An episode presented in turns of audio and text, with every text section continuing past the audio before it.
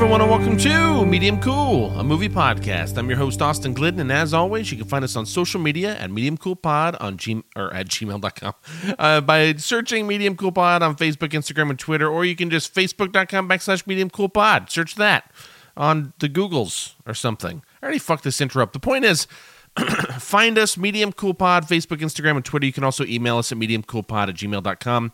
And uh, hey, like, subscribe, follow wherever you are. That really helps us out. I know it seems so trivial, and it is so overplayed by uh, creators trying to get you to uh, smash that like button. Uh, but it really helps. It does. Also, leaving a rating, review, whatever you can do, we appreciate you.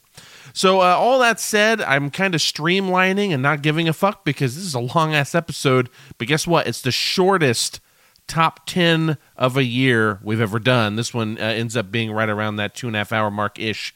Uh, but hey, listen, this is the top 10 of 2022. Excuse me. Sorry, I'm clearing my throat so much. Uh, so, the reason that we do this so late is, uh, and, and Matthew Sosi has a better way to go about it, but. Um, some of us, me especially, uh, don't always get all of the movies that we need to see to make a comprehensive, good top 10 list uh, before the end of the year. Uh, some of us are not as privileged as others, and uh, and we don't get to see all of those things. Now, I could very easily do what Matthew Sosi does, put out a top 10 you know at the the last week of of the year or the first week of the next year. Uh, so it's still timely you know throw out your top 10 and then once the oscars get close do a recap of the top 10 and talk about how it's changed based on some of the newer stuff that you were able to get a hold of. That's what matthew sosi does. It is a great idea. That is a great way to go about it. Um, but me uh, i just wait a month Excuse me, guys. Sorry. I just wait a month and then we do the thing. It's always the last uh, the last Tuesday of uh, of January is usually when this episode drops. Um, and so, anyways, uh, so this is the thing, and I hope you guys enjoy. I'm really excited to talk about some of these movies. I will say this though, um, we have very, very few overlaps here. So you're going to hear about a lot of movies. You're going to have a lot of stuff you're going to want to see. I'm very excited for you to hear these lists. Um, and yeah, very, very excited. So I'm just going to jump into it. I don't have a whole lot more to say. Um, I know that next week uh, we will be, uh, either we or I will be covering Infinity Pool, the new Brandon Cronenberg movie. Uh, actually, as I'm recording it, I just saw it. So uh, by the time next week's episode comes out, I will be- have been able to uh, break that down a little bit. Um, so that'd be fun. If you're interested in seeing Brandon Cronenberg's Infinity Pool, uh, you know, look no further. Uh, but it is out now, though. Uh, by the time that this drops, it will be out, I should say. Uh, so it's out now. See if you can find it in a in a theater near you. Get an opinion, and then you can hear mine. And hey, you can see if yours aligns with mine. Uh, all that said, we're not to 2023 yet as far as we're concerned. We need to finish up 2022. So here is Joe Shearer, Matthew Sosi, and me, Austin Glidden, talking about our favorite films of 2022.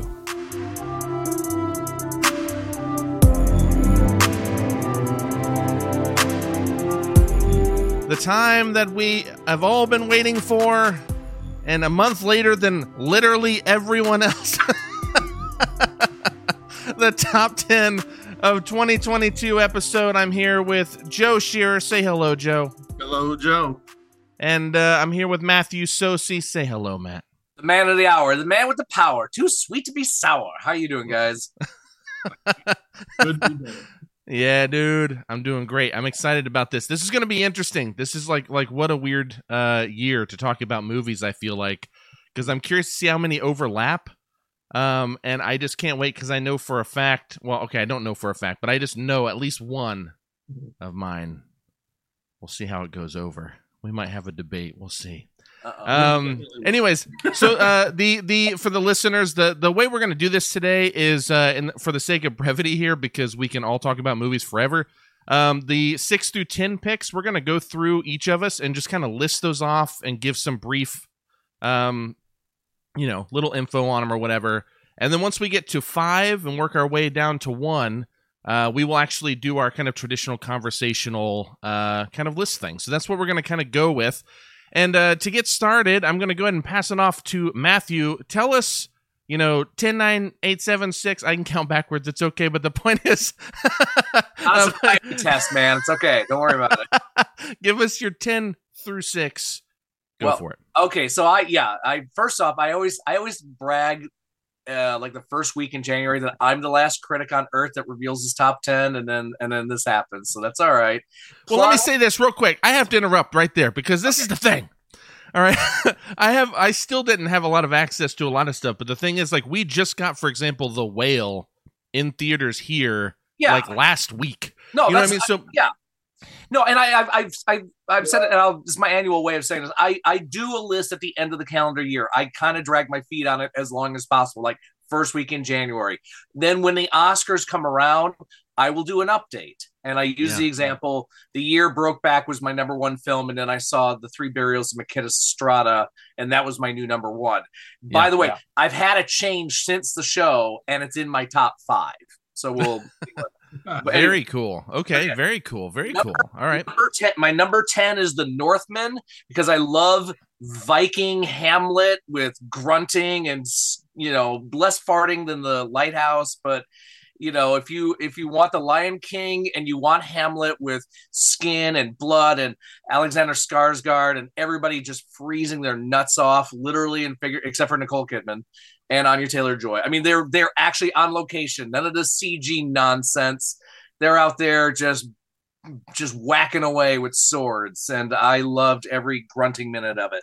Number nine, Babylon. I don't care. It's a long, hot mess. It's like Mar- the Margot Robbie's character of films, and uh, it's like taking the party scene from uh, Boogie Nights and The Great Gatsby, and Damien just just said, "Hold my beer," and made a just obnoxious wonderful mess that shows the uh, how the old school Hollywood hasn't much changed in 2023. Just maybe less elephants and uh, and shitting at these parties, but I can't quite can't can't prove that. Number eight is my favorite documentary of this last year, Louis Armstrong's Black and Blues. Um, of all the documentaries I watched this year, and this, this was a pretty good year. I learned more about Louis Armstrong, and I got the blue Show on the radio, and it was great to hear footage of him being way beyond just a symbol of music and a symbol of kind of the old school um, civil rights symbol. Um, number seven is happening, which probably had the best slash worst timing of films uh, about a, about a French woman getting an abortion right after Roe v. Wade and showing how. Yeah, it was the 1950s, if I remember correctly, and things haven't changed much then. So those are my, and then number six, uh, women talking. Really, there's been a lot of good films this year about that don't have a lot of quote unquote action. After Sun's another example of that, but this one is particularly. It helps when your women talking are Frances McDormand and uh, and Rooney Mara and Claire Floyd. I mean, it's just you know uh, one of the best casts. All right, my Yeah. number five. My Oh number, wait, no, no, no, no, no. We're done. sorry, sorry, sorry, sorry. Oh, there. I'm good. Spoil it. Joe, Spoil tag it. you. Joe, tag to you. well, before you go, Joe, I just want to say, um, I I hate that I never got a chance to see women talking. I literally had like no way of seeing it at the time, Mhm. um, and that is one of my big regrets. Babylon, just real quick, was interesting because it came to Lafayette, and it was only like the early time was when I was at work. And the late Oh. time was whenever by the time it was done, it'd be like midnight. And I'm like, I'm hmm. not going. Like, Wait, you have, you have midnight screenings in Lafayette? No, no, no. It starts like nine ten, Oh, but it's yeah, three yeah, hours long, so it'd Yeah, be like Three-hour movies. It'd be like- No, I'd love to see a midnight screening of Babylon, except I, I'm wrecked for like the next three days. yeah. But I will say that the Northman was my number eleven. I will say that it's like just off the list, but uh, it's such a. I, we just rewatched that actually, just because I wanted to see if it would move anywhere on the list, and it stayed right where it was. But it was, uh, yeah, it's a fun one. Since you mentioned 11 and I talked that there was a change, so sorry sorry to my Ti West double feature. That was my old number 10. So sorry. That's awesome. Thank God we don't All have right. to talk about those. Shut the fuck up, Joe. You're wrong. All right, uh, Joe. Uh, what about your ten through six? We'll we'll we'll speak about wrong in a little while. Let me tell you. Um, my uh, my number ten is uh, Cha Cha Real Smooth, uh, starring Cooper Raiff and Dakota Johnson.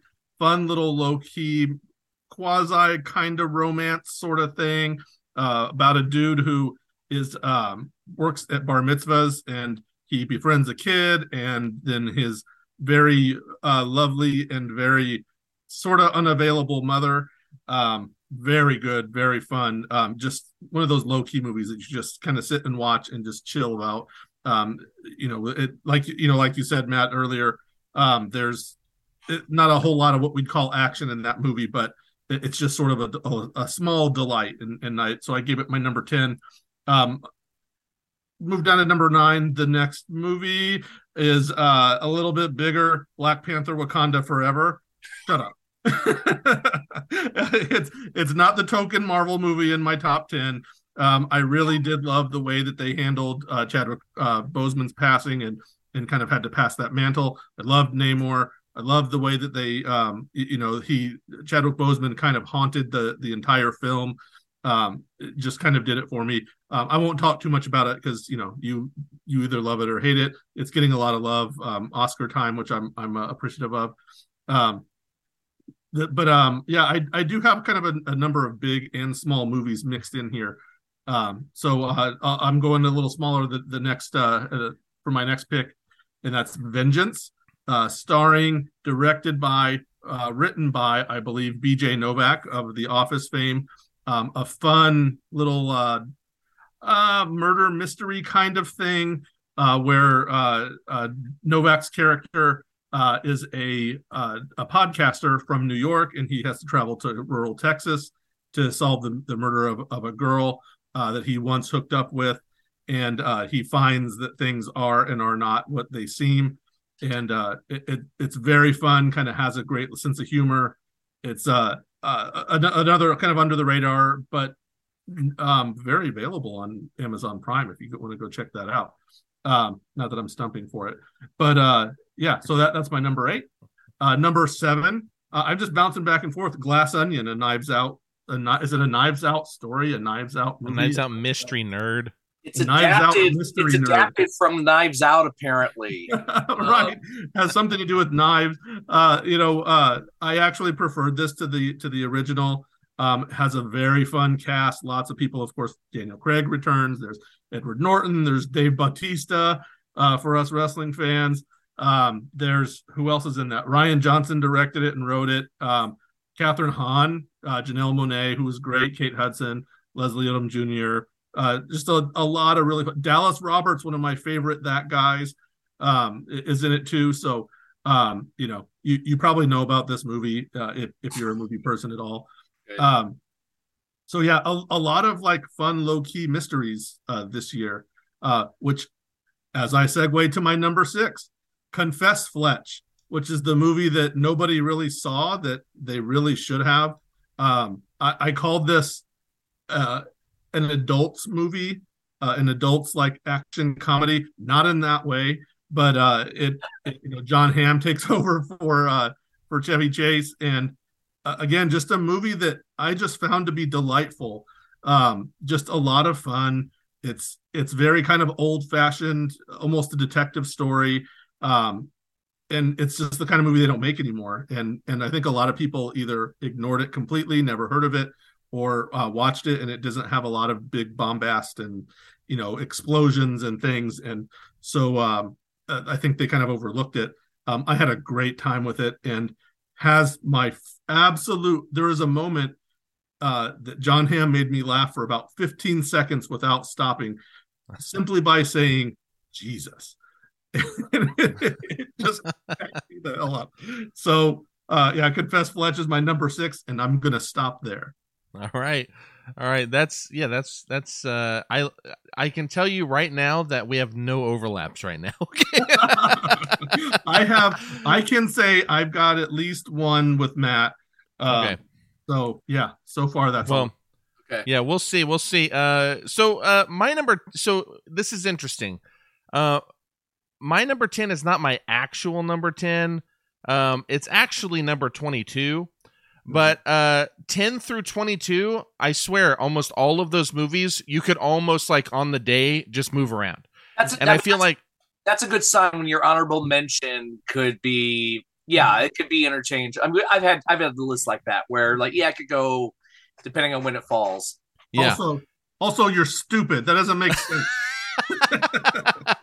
no, that's the year 2022 was for me, where it's like I watched a lot of good movies. It's just a lot of them were. It's like just pick and choose a day. Uh, yeah. If if I may, because I know Austin loves my rant about lists. Um, and and now that's become the writing of the AV club. Now that they have a whole new crew, it's it's like, and it's this is a this is not that, but we're talking about it as if it's like when somebody decides to rank all of the songs by the Beatles or all of the songs by the Rolling Stones. Who's going to get in the fisticuffs between number 79 and number 78? And then there's like the Banshees of Inisherin level hate, you know, I don't like you anymore. You're an idiot. There's that. So that's why whenever those lists come up, I like to do just as a joke Ron Carter studio recordings ranked. Ron Carter is a jazz bassist and has over 2,000 sessions. but you know there's two jagoffs going to, the, to blows with fisticuffs between 1,863 and 1,862 because you're an idiot and you don't know what you're talking about. no, you have the you have the wide open bottom end there, Austin. Don't worry about that. No, I know. Yeah, and I'll I'll be honest. Like uh, all of that, Watch, like I I I love my my uh like when I do lists usually those like top ones are usually pretty solid like I feel pretty good even though it ultimately is trivial. But this is very trivial. Like this number 10 like this could be really anything. But I'll tell you the reason I chose this movie. It's called Strawberry Mansion. I don't know if anybody saw this one but it is a really low key sci-fi movie super low budget um, it was uh, directed by uh, Kentucker Audley and Albert Birney. Uh, it's available on Mubi and rent on demand. Uh, we rented it. Uh, the way that it's described is it's essentially a $20 million movie that is made on an indie film budget. So this movie had like no budget, but it looks amazing. Like it, the idea is worth, it's like a $20 million idea. You know what I'm saying? And, and they make it awesome. So I, it, this movie beat out all the others because it's like I just appreciate this more. Like it's genuinely so awesome, uh, but it's like nothing. I kept telling my buddy I watched it with, I was like, dude, every like this pisses me off when I watch grad grad student movies now. Like like like why is this not the thing that people make because it's awesome. Yeah, the mid the mid level the mid budget movies are dead art, unfortunately. So the fact that you mentioned that because I I you know, sometimes uh, 10% of it is because of the star and then you work around it and you do what you can and sometimes it works and sometimes it doesn't. Yeah yeah the, the closest star that they have in this movie is uh is uh reed Birney and uh which is a, a, guy that you know when you see his face but um otherwise like you know you can tell it's low budget. Yes is that is that a star that you get like you know half a million dollars for three days or john carradine who just shows up as two days for what have you and then goes away. Yeah. yeah, uh, I love Strawberry Mansion. I encourage people to check it out just as like a fun experiment. There are people wearing like uh, animal masks in it and it's about uh, I mean the movie's awesome. It's about uh, a uh, company that does surveillance and the state conducts uh, like dream audits. So this lady has just like shelves of VHSs that are all her dreams and this guy starts getting obsessed with this woman's dreams and it's like this interesting weird sci-fi movie. They wear weird helmets and st- i mean it's all but it's like you can tell it's like been made by hand like like they've made these things out of passion you know? Um so it's great. Uh, my number nine kind of jumping around a bit like joe like the the big small movie thing. Uh, my number nine is batman by matt reeves.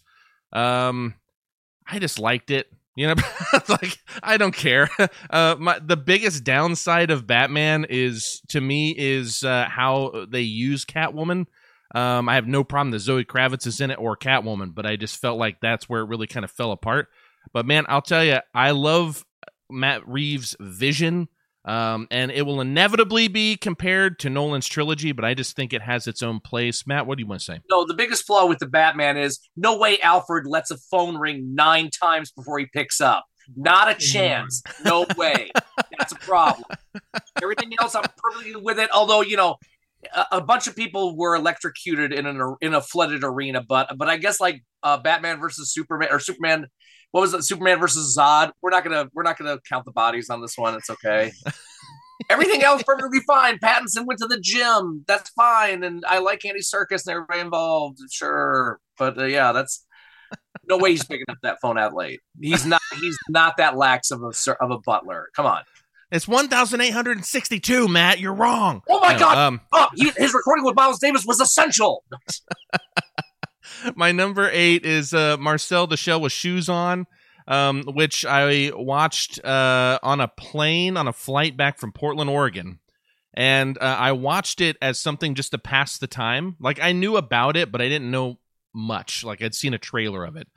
Um, and then it's just one of those stories that it just the film covers this subject matter we've seen a thousand times, but because it's essentially from the perspective of a kid, and furthermore like a random stop motion shell, uh, voiced by Jenny Slate, which is even better. Uh, it changes the experience for me. Like it felt fresh, um, and it was interesting. Is that on someone else's list? It is, but I want to. Uh, but I'm going to save that for later. But I do want to Sure. ask you guys while we're here because that's an example of and little inside baseball for everybody listening. How often, guys, do you get to revisit a film a second time, especially when we're at the end of the year when you're doing considerations of I want to see that again. I want to make sure it had that same impact the first time around. What, for instance, and I Joe Joe, I think you're in the same. I think you're both in the same boat with me. Is you know we'll go see it together as a group, and then like my family will want to watch it, so I get to watch it the second time, and and for me it's a little bit of oh it still holds up even with the the first or second or third time around. Yeah, I was lucky enough to have uh, my oldest. Fr- we've been friends since we were twelve, and he comes and visits me every once in a while. Because the pandemic, I haven't seen him in three years, so he came to visit me in uh, a few a couple weeks ago, um, and I was able to rewatch some of the big movies to confirm I wanted them kind of on the list. The Northman was one of them, um, and uh, I got to watch a bunch of new. We'll watch like 12, 13 movies in like two or three days. Like like we're those guys. Like we it's just nonstop, just movie, movie, movie, movie. Uh so I need to have him over more at the end of the year so I can actually get more stuff in, you know. uh but uh yeah, so that's my that's my number 6 or uh, 8 rather, sorry, 8. Um number 7 is uh, The Banshees of Inisherin by Martin McDonagh. Um, always, of course, uh, a, a fun time whenever you get into a McDonagh film. This is obviously the film that's uh, starring Colin Farrell, Brendan Gleeson, and Kerry Condon. It's on HBO Max if you want to check it out. Um, yeah, I mean, listen, uh, me personally, uh, I don't know if he'll top In Bruges anytime soon, but uh, here's the thing: a Martin McDonagh film, even a just a good Martin McDonagh film, is still a great movie for anyone else. I feel like I just think he just does really awesome work. So uh, this one was a lot of fun. And then my number six is Decision to Leave. This is the Park Chan Wook film. Um, it's about a seasoned detective who investigates the suspicious death of a man on a mountaintop. And then, uh, you know, eventually he begins to suspect the wife of the deceased while being unsettled by his attraction to her. Um, and and this film has been called Hitchcockian, which I mean, what movie with any mystery isn't these days? However, uh, Decision to Leave is really cool because not only do I think it's super well written, um, and it has a ta- it's tastefully stylized. A lot of times, Park Chan Wook goes really far with the style stylizing, which I'm cool with. Um, but this one seems to have just really hit a solid balance with the stylized side, the story, performances, the music, uh, everything. So I was a huge fan uh, about that. Matt, what's up? I also liked it. Also, you can sound like a complete cinematic douchebag because you can say it's Korean noir. Ah, I mean, don't you have any Korean noir in your collection? Gee, I mean, technically, it's like the new South Korean new wave, but like, what? It, no. whatever. Um, you know, uh, don't get racist about the movies coming from Asia. My God, jeez. oh my god. All right, so uh, now we're in our top five here, uh, and we're gonna take a bit more time with these. I'm sure. Again, um, if we if we have one that's on another person's list, we'll wait until the last person says it.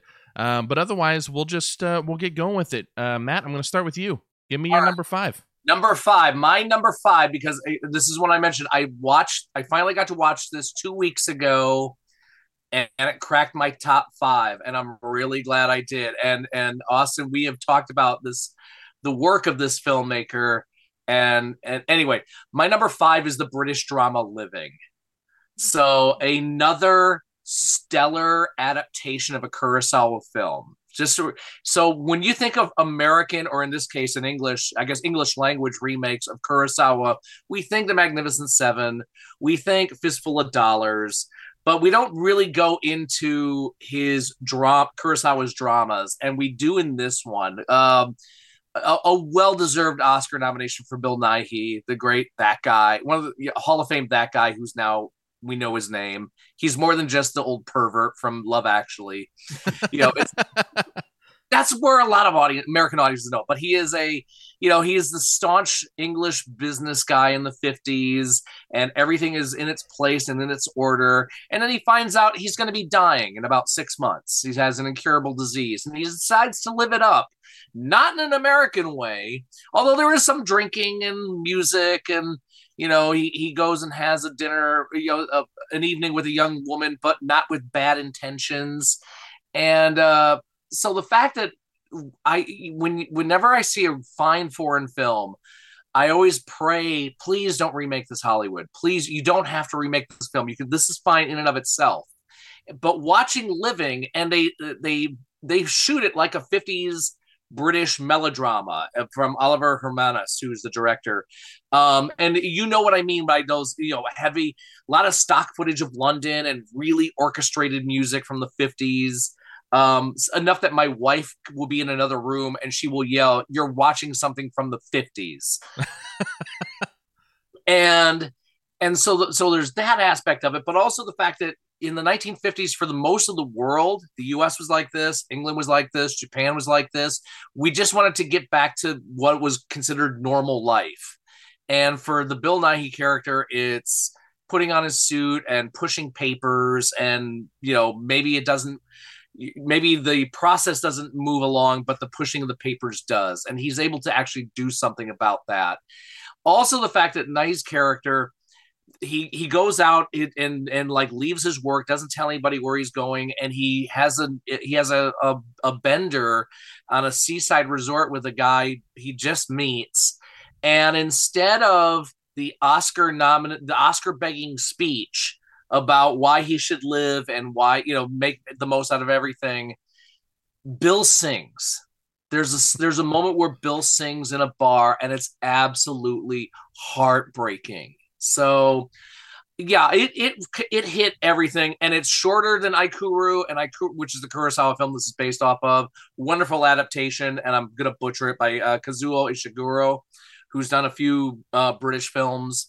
Um, but no, it it just it kind of hit me with all of the feels, and and it's just as kind of a reminder that we should all live our lives as if you know we're gonna be ending our lives very soon whether or not you look like the old pervert from Love Actually.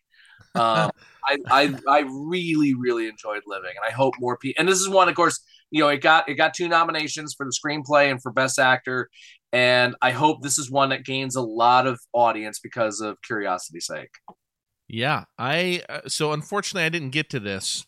Um, I don't even know if it's available. I'll have to look. To, I don't like last I looked, it wasn't available, but it might be available now, and I just wasn't paying attention. So. I hope so. Um, I'll have to I'll have to look. But uh, the thing is, though, what I didn't know about it is that it is a readapt or an adaptation of Akira, which would have immediately it. bumped that up like way up oh, in my priority.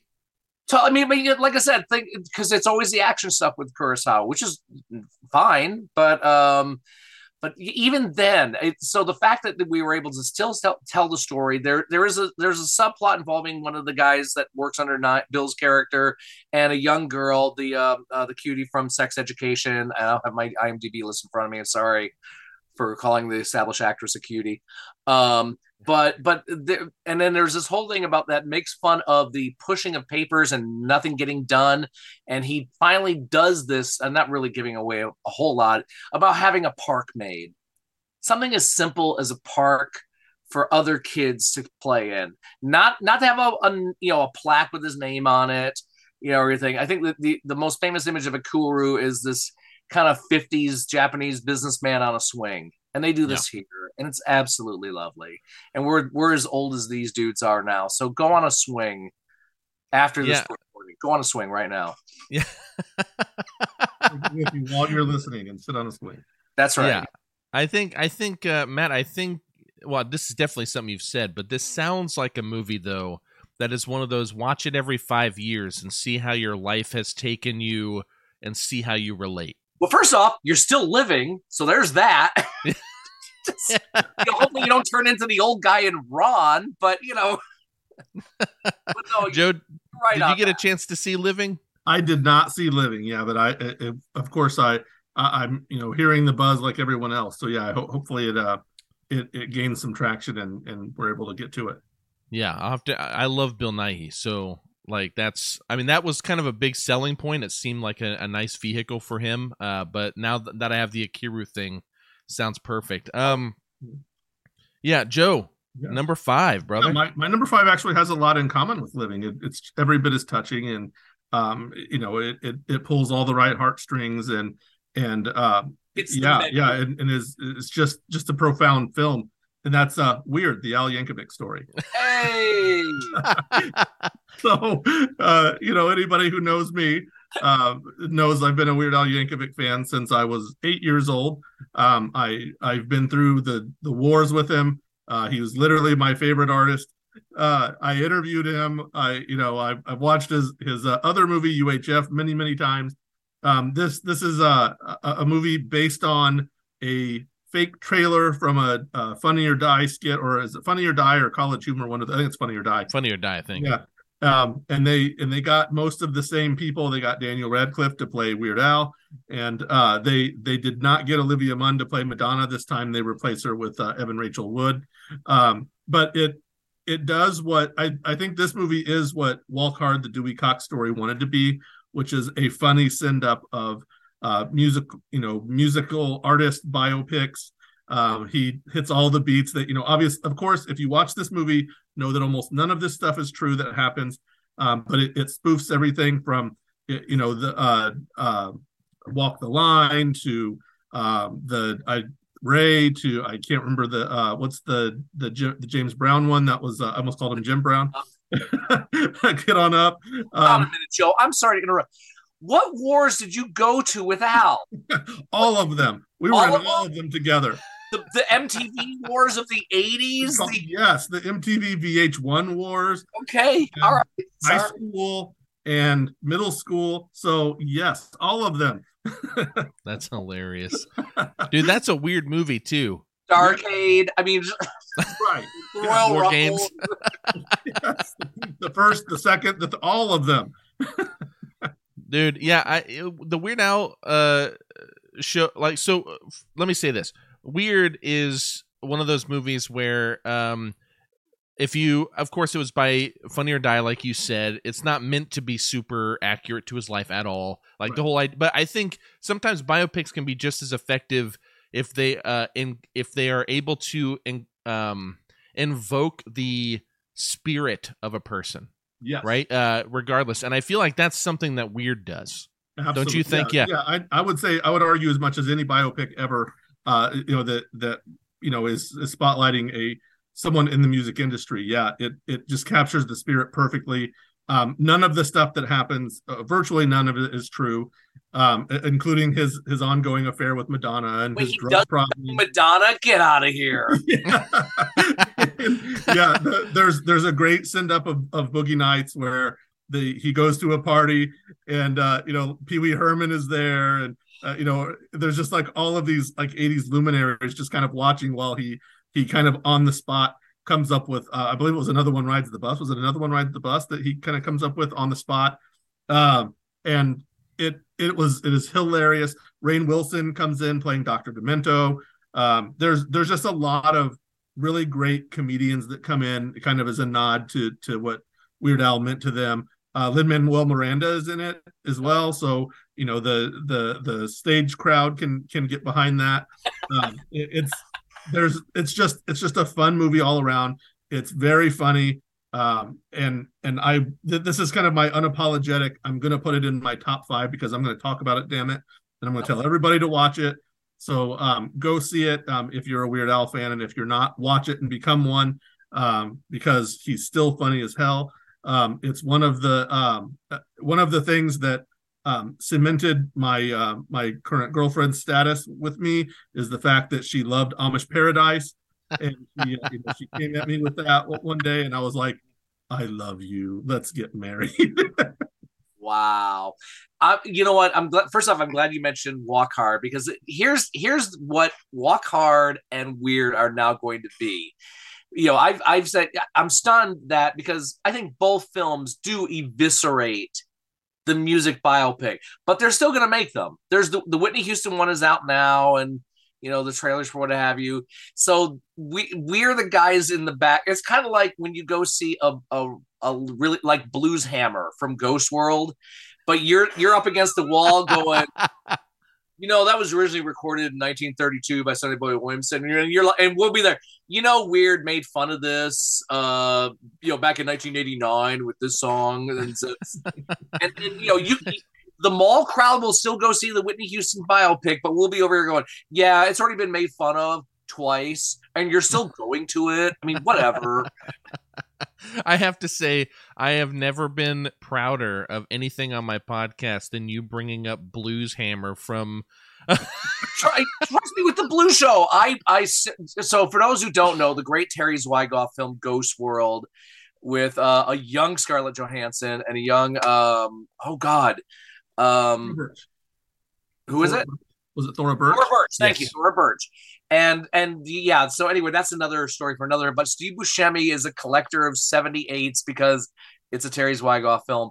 And and they go to see this acoustic blues guy who looks like david honeyboy edwards or you know he's like 80 and in a suit with a guitar and he's playing in an obnoxious ass sports bar opening for Blues with a Z, Blues Hammer, and and I was like, good God! And and it's in the soundtrack. I've never played. I don't think I played Blues Hammer on my show, but I played a lot of people that sound like them. it's it's the greatest. And what's so funny is my buddy I just said came up to visit a couple weeks ago. Uh, before he came up to visit, he was bringing something up, and he goes, "Dude, that reminds me of Blues Hammer." I'm like, "What are you talking about?" And he sent me that YouTube of the scene where because Steve Buscemi's on a date, and yeah. and uh, and well, they're trying wanted, to find a girl for him, and well, they're trying to, and this this I think it's one of the uh, the bartenders or something, but but she walks over and uh, he's talking up a storm about this eighty year old dude. And then she's like, "Oh well, maybe you'll like Blues Hammer's legit. They're awesome." And it's just like the worst thing. I'm I'm gonna say those aren't my listeners. Um, but yeah. my listeners know those those folks. Of but uh, but no, check out Ghost World. It's on Criterion. It, it's also a great film about. Well, it's funny. We're gonna because this is gonna be a subject. I'm sure it's gonna be brought up later. Is when a friendship just kind of wilts away for whatever reason. There we go. Yeah, yeah. Okay. All right. All right. All right. I got you. um. All right. Uh. Well. Okay. So. Uh. Let's see.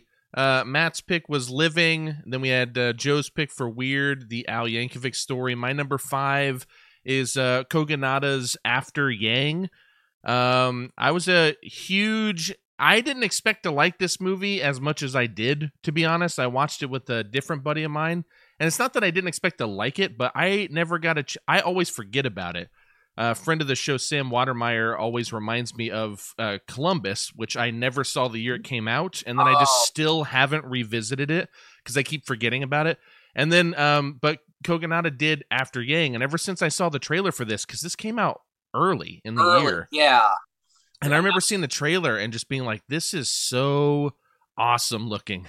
And so, uh, yeah, after I started watching it, the first few minutes or so, I was like, oh, now I get what kind of movie this is going to be because you feel that the you get that uh, Kogonada pace, you get the the vibe, the tone, and I'm like, okay, interesting. This is not what I expected. And by the end, I was nearly in tears. I just had so many feelings in my body um, because there is just so much about life and uh, you know reconnecting with loved ones and uh, you know uh, understanding your own life and others by the passing of someone else and the reevaluation of things and it's just great matt what's up no, I was gonna I was gonna say this this is a film that made my honorable mention. And that was another Yeah. one where I you know what, I probably if I had probably watched this again in December, it probably would have moving up moved up higher.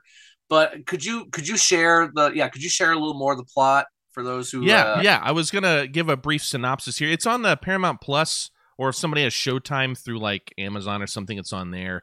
Um, but After Yang is about an android named Yang who malfunctions basically, and uh, Jake, the father played by Colin Farrell, searches for a way to repair him. And in the process, Jake discovers the life uh, that has been passing in front of him, reconnecting with his wife and daughter across a distance he didn't know was there. Also beautifully shot by cinematographer Benjamin Loeb, who also did Mandy, which Joe and I are huge fans of. I don't know if you're a huge fan, Matthew, but we are. yeah. Um, and uh, the so the visuals are gorgeous. I mean, it looks gorgeous. But the the film really is just about uh, Colin Farrell's Jake. Uh, trying to basically take this android to different people, including like black market people, basically to get it fixed because this is his daughter's companion. It's like her older brother, but it's an android. And with them gone, Jake, Jake has to then the family has to basically reprogram because now they have to figure out how to raise the daughter because quite frankly Yang was kind of raising the kid, um, but also they have to learn how to kind of cope together now because they feel like they've actually lost a real person. There's just like a lot of heart and a lot of life there. there's there's a lot uh, cer- certain folks could relate to, and I think all of us could relate. The three of us on this could relate to this. For instance, when a pet dies, um, yeah, and and then I, I I always use this example, at least in my case. Um, my my kid when they were young really loved on um, oh god, um, there was a twenty four hour Sprout, uh, uh, PBS Sprout, PBS Kid Sprout, and they had a show called the Goodnight Show.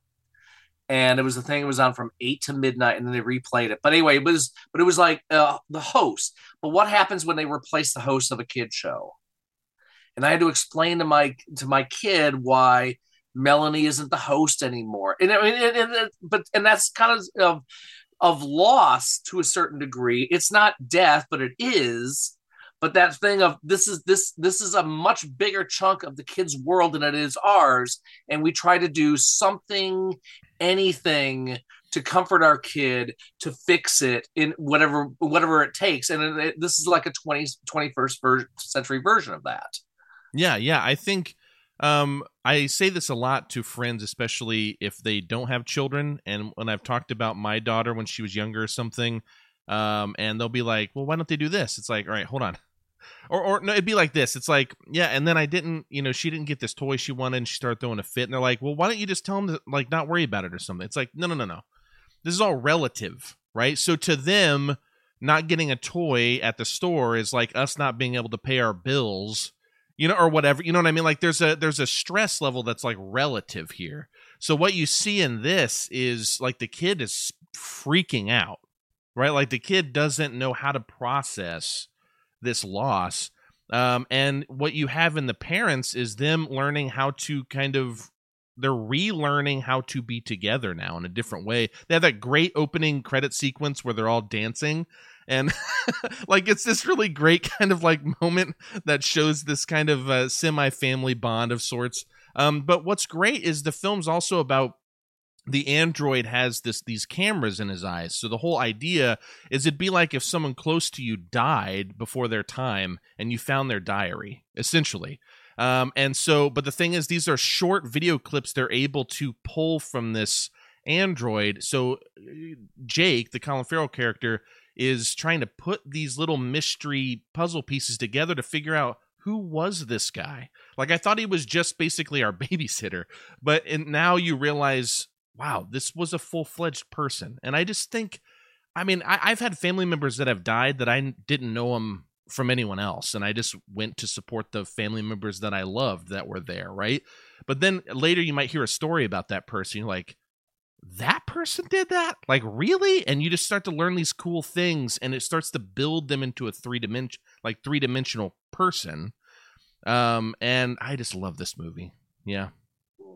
I want to I want to pile on for a second and say you you talked about the tone and the style, Austin, and it seems cold and and uh, of a of a particular tone, but it's not the same tone and color as the killing of a sacred deer. Am I right, Austin? Because we made fun of the way people in the killing of a sacred deer talked because it's slightly less lively than the lobster, right, guys?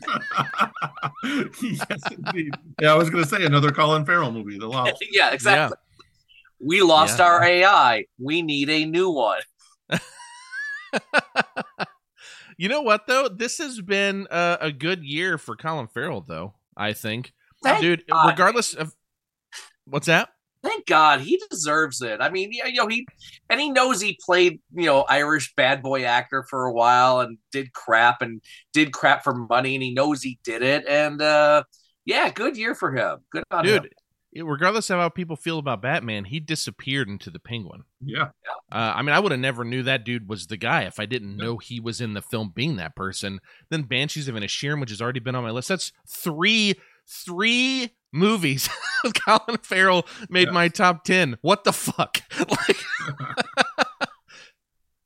Anyways, all right. Uh, so uh, I thought someone was going to talk there, but we'll move on. uh, we're at number four. Matt, why don't you go ahead and give us your number four, man? Well, then you just edit that tightly because my number four is Banshees of Inisherin. So there you go. All um, right, great. Let's talk about it. I yeah, Martin McDonagh. I mean, it's it's. I, I remember describing um Three Billboards, which I, I dubbed the best film of that year, is operatic when it comes to its sto- its storytelling and tone and heightened emotions. And this is like this is this is also operatic, but not as all caps as Three Billboards. I know that's a polarizing film.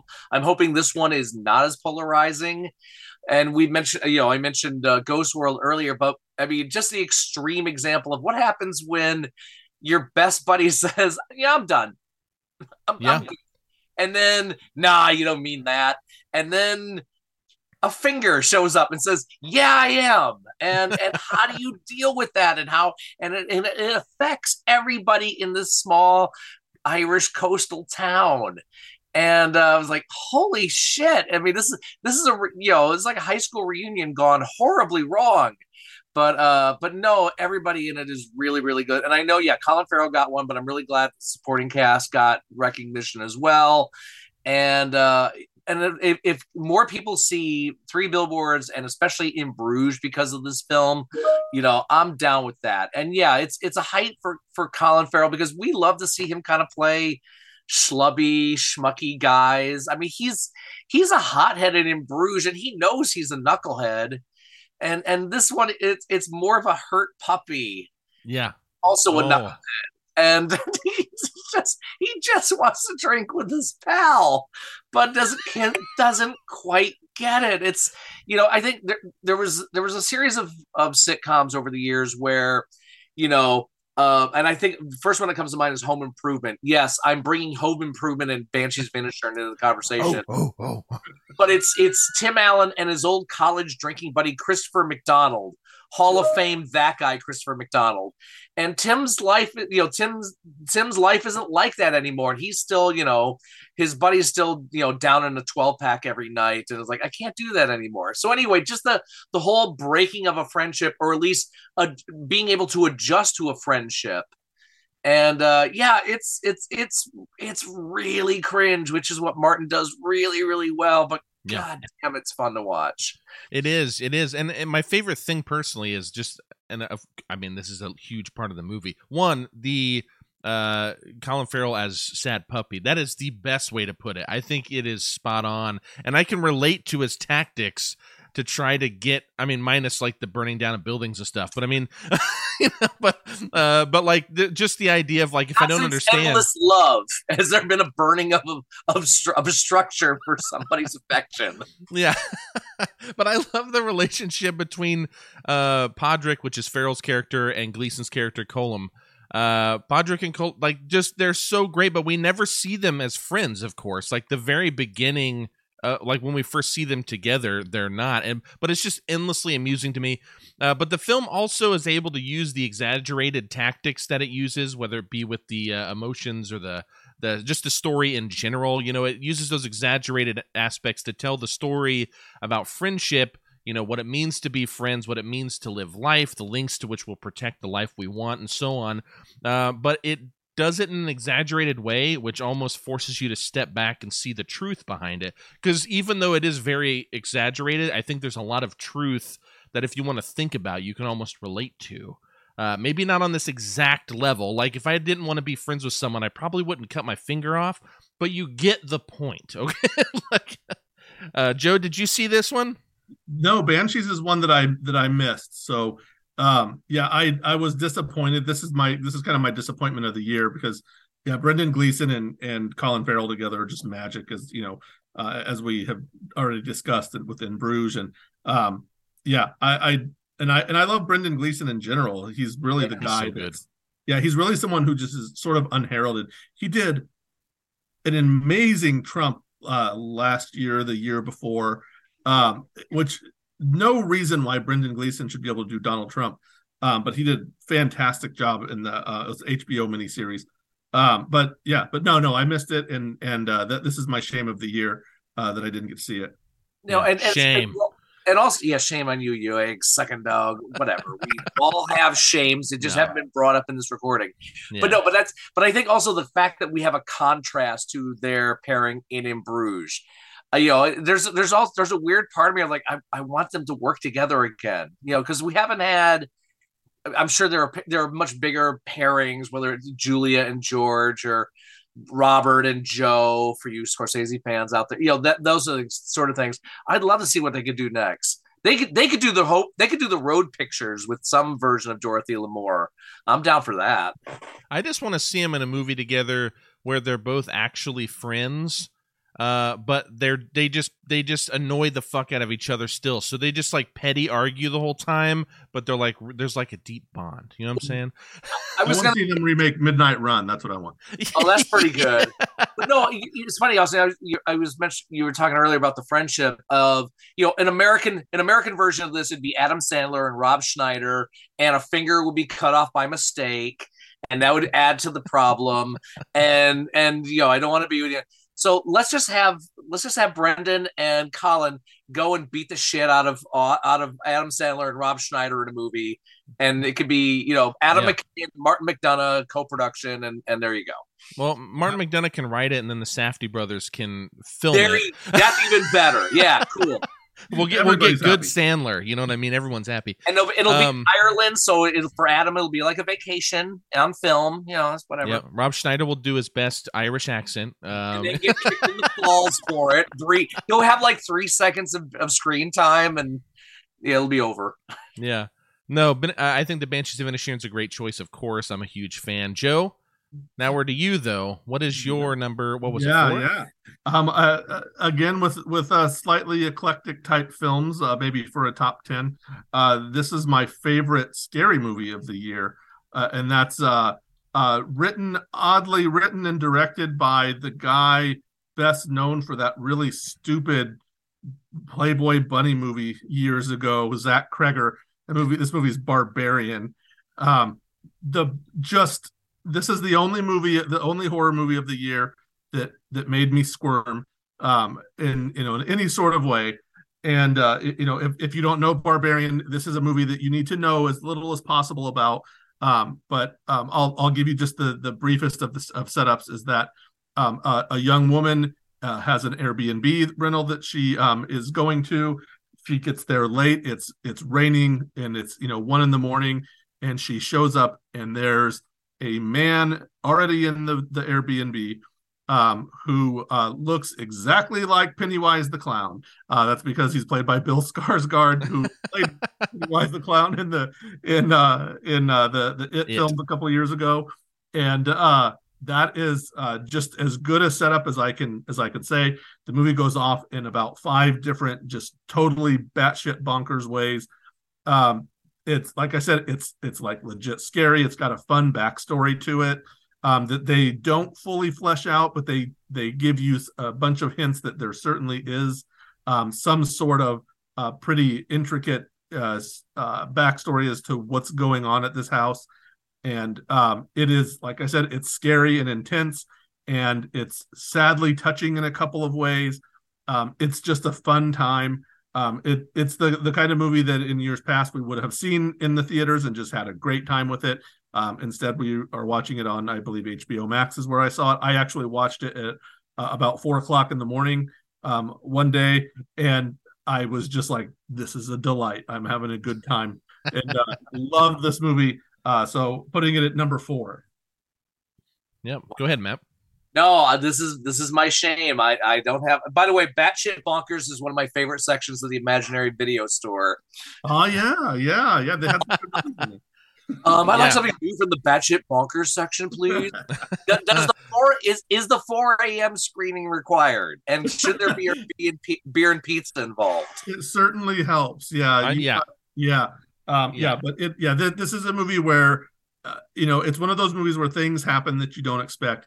People that you know, certain people show up and you you have certain preconceived notions, and maybe they live up to them, maybe they don't. Maybe they want you to think they're they're good, but they're not. There's a lot of kind of I don't want to say shifting loyalties, but there there's a little bit of uh kind of back and forth there.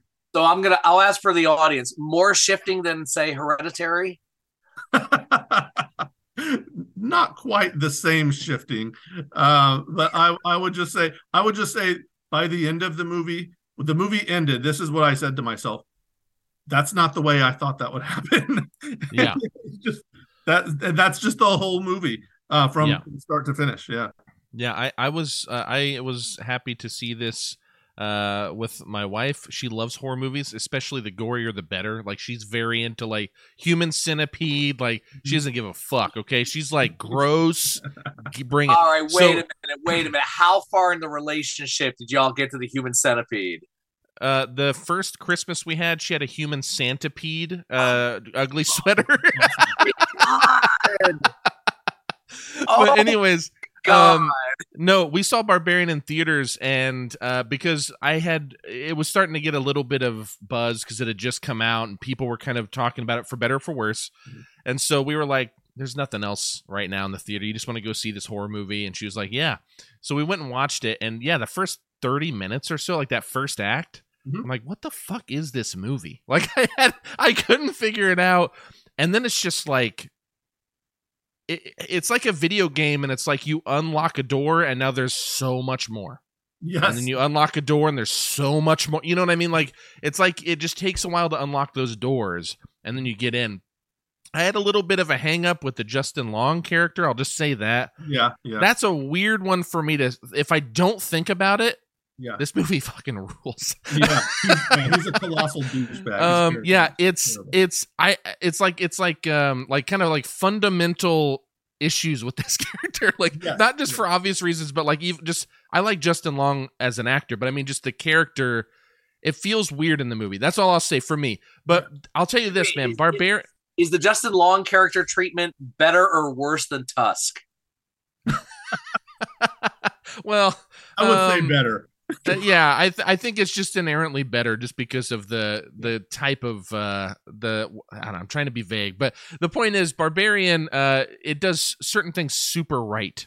You know, um and I think the way that it does certain scares, like part of me wishes certain parts were better at least in my mind, mm-hmm. but man, it does certain horror things so well that I wish so many I wish that was the status quo of horror. You know what I mean? Like like every horror should be at least this good. You know what I mean? Um, yeah, I was a fan. Matt, what's up? I want to ask you guys because um, horror is not one of my favorite genres, and and although I like I mentioned earlier, I I put the Ti West double feature on my top ten, and it kind of eked out. I how has this year been for horror? Because I've I've read a couple articles, and I've had folks say I've read a couple articles saying this this was an exceptional year for horror films. Is that true? I would like to butt in real quick, and then Joe, I'll let you do it if that's okay. Because sure. yeah, go ahead. Honestly, you'll probably have more to say than me, maybe. Um, but uh, let me just say this: on my list right now, and Joe's gonna. Well, no, actually, that's not right. That's not right. the The lowest one I have, which is second to last on my ranked list that I keep throughout the year, is the Texas Chainsaw Massacre. Okay, that was the worst. But you know what, though, I didn't suffer through it. It was just really bad. You know what I'm saying? And a lot of years I suffer through so many horror movies, and then occasionally you'll get one. Uh, uh, Smile, super low on my list. I know Joe really liked it. We might hear about it at some point. I don't know. Um, but it was still a good watch. Like, yeah, Joe just turned his camera off. He's so mad. Jesus it- Christ, it's like I'm friended. Holy sh- Joe, where are you? No, Yeah, no, that, that was don't a, do that. that a bandwidth, that's a bandwidth move, not yeah. No, no, no. I know. I'm just I'm fucking with you. No, but like even Smile was like like I may not think it's like a great movie, but I didn't have a bad time watching it. And I would say even all the movies I think are mediocre to like not really good, I had at least a decent time sitting through them to the extent of then you get into silly stuff like Bodies, Bodies, Bodies, which I had a great time with. Uh, I liked Nope a lot. And X is actually my number 13. So uh, I loved X. So I think, I mean, uh, I don't know what kind of. I, I'm like you, Matt. It's not necessarily my favorite genre, um, but I love a good horror movie. Joe, uh, you're way you see way more horror than me. I feel like in general. Do you feel like it's been better? I, I don't know. I, I feel like it was maybe just an average year. Um, This is the best. This is certainly the best one for me. Um, I did not like X. I did not like Black Phone, which a lot of people um, spoke very highly of. Um, I I thought. I mean, Bodies, Bodies, Bodies is is comedy ish, but it, I didn't love it either. We talked about um, Hellraiser last year, Austin. You and I did. Yeah. Um, and I I didn't love that, but um, and then of course Texas Chainsaw Massacre. It was one of my worst movies of the year yeah, me Um, too. wh- which there were others who really liked it. Um, you know, so I mean, it it has a, a fan base. Um, there was Terrifier 2, which was very like weird and got a lot of like mainstream press. Not a great movie, but I think it. I think that you know it, it got attention for being super gory, but it almost told a good story. Um, and then it kind of just was like, ah, screw it. Um, and, and then you got stuff like Master, um, which is uh, Regina Hall, which is, um, you know, which was okay, but uh, you know, but you mentioned Smile. I love Smile. There's a movie called Deadstream that I really enjoyed. Um, that was on Shudder. Um, but um, but yeah, I would call it kind of average. There was Prey, if you want to call it that, a horror film. Um, it- it's that sort of actiony uh, more than horror. But um, um, there's one, um, another one that sorry, I'll bring up. Of course, Halloween Ends, which I was a fan of. Um, and then uh, there's one called Watcher that uh, uh, Maika Monroe was in. That's sort of uh, under the radar that I, that I enjoyed. So I, I don't know. I'd I'd call it I'd call it sort of average. Okay. Um, for- Yeah. You know, it wasn't. I didn't. I didn't especially love. Um, if, if I'm doing like a top five, I wouldn't say I especially love them, but also there there's some pretty nice gems in here too. Yeah, yeah. yeah. I, I think there are like I was just looking through my list while you were talking, Mhm. and I think there are only two horror movies that I'd be like excited to watch again. Mhm. Do you know what I mean? Like like the others were like fun to see. I didn't like hate anything I saw. Granted, there's still a lot that I didn't see. Yeah. Um, but yeah, even a movie like Fresh, which I saw, I didn't hate watching it. Like it was fine. There's You know. one called Run Sweetheart Run that's that's pretty fun. Um, also, um, that's that's kind of that's almost maybe like an honorable mention type um, horror movie to me. But um, yeah, the uh, yeah, I I just there's a lot of there there's a lot of those that are are decent to strong that are under the radar. But I I think in terms of like high profile, it's maybe just average. Yeah. Well, very cool. Yeah. Um. Yeah. So that's your number four. Uh. Let me make sure I wrote that down. I'm trying to keep track of all them. Yeah, I'm doing Barbarian. that too. Yeah. All right, cool. Um I hope you guys saw my number 4. I'm assuming you did. It's streaming on Netflix directed by Edward Berger. And if you want to go uh, uh one-way ticket to Bummerville, as everyone knows I like to uh, visit on a frequent regular basis. Um All Quiet on the Western Front from 2022. Uh I really love this and I all I'm to I'm to say a few things and then I'll see what you guys thought uh, if you saw it. But in the Variety review for the 1930 version, okay, the original uh, adaptation of the book, it was written. All Quiet on the Western Front cost Universal $1.2 million, which for 1930 folks, that was a lot of money. The League of Nations could make no better investment than to buy a master print, reproduce it in every language for every nation to be shown every year until the word war shall have been taken out of the dictionaries. That is what this movie is. uh, it is um it's probably like the most anti-war film I've ever seen. um and uh not necessarily in theory, but uh you know, as an experience, like 30 minutes into this movie, I felt like I'd already seen a whole arc and I was like, fuck man, that's fucked up. And then and then little did I know I have two hours left. and I'm like, holy shit, what are they even gonna do? And it just keeps driving further to Bummerville. You know, 30, 30 miles left, 15 miles left until the end. There's a scene comparable to the scene in uh, with Adam Goldberg in Saving Private Ryan, where he gets the slow knife through the heart. And there's a scene very similar to that in here, where you have arrived to Bummerville. If you hadn't already, uh, you got here express train straight there. Uh, I love how simple this is, but also I think like it goes so far that I think it forces us to confront the fact uh, that war is fucked up, and should we really be sending people into the shit? What'd you guys think, Matt? I, you know what, I gotta add that to my list. Uh, by the way, when you when you arrive in Bummerville, you're immediately handed the Ingmar Bergman box set from Criterion. Yep, yep. it is free of charge. Yeah, right. Go through it. No, this is one, and I have to admit, um, I I think I missed. Obviously, I missed press screening for it, and I know there's like how many versions of this? You said the 30s version. There's the one that John Huston directed. There's 70s, the, yeah. There was one for television that Richard Thomas starred in. And so when I heard that they were making another one, I'm like, um, okay. And then yeah, then it got they're like, yeah, it was they were putting it in the same uh same level as Saving Private Ryan. So no, that's that's on the list, and the fact that it got some yeah recognition at the Academy Award nominations, it'll it'll get it'll get more eyes will be watching this film. Yeah, and, and I think yeah, I think I'll just say this, and then Joe, I'm curious what you thought, but um, I'll say this: I uh, I was watching this, and if you remember, and you've likely forgotten that my I believe it was my number eight or seven, the very first year we did this, which was I think 2020 for the 2020 movies. Um, I think I did the Painted Bird, if we remember. It was really low on the list, but I did it. Uh, this movie does what the Painted Bird does in terms of like the little boy just keeps going through more fucked up shit like throughout the movie, and that is the like Felix Kammerer's uh, character in this, the main uh, boy, like the main soldier.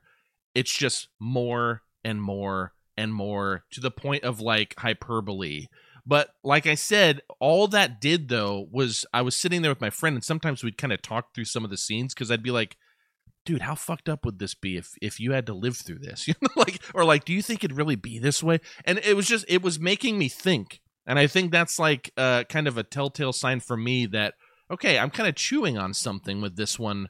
Like I want to think about this. Like what what is happening here? And I had a great. I, I mean, it's a it is uh, did you, you, almost said you had a great time watching. Yeah, yeah. It is front. uh-huh. It is one hundred percent a bummer, but I had a great time. You, were, you were so making right out during Schindler's List. Yeah, right, yeah, right next yeah. to batshit bonkers at the imaginary video store is also just a quote. Dude, this is fucked up. Yeah. yeah, yeah, yeah. This is the dude. This is fucked up room that stays locked.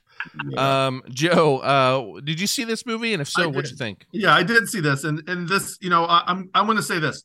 I I feel like there's a little bit of war movie fatigue, and I think this movie was a victim of that. Um, I I was not particularly looking forward to watching it. It you know it's it's a long movie, um, and you know a, a long war, long depressing war movie. I was just kind of like, uh, and I watched it, and you know, and it, it was doing some um, some um, weird there will be blood type musical cues that that really just bugged the hell out of me um, but you know you go it, it but this movie snuck up on me you know it it was that i found that soundtrack really grating and really annoying and i was like jesus this movie and then it just went along and went along and just grabbed a hold of me and yeah and you're and you're right off that last scene is is just intense and it you know, it, it's just it's one of those scenes where you can just watch it and just you know you just burst into tears.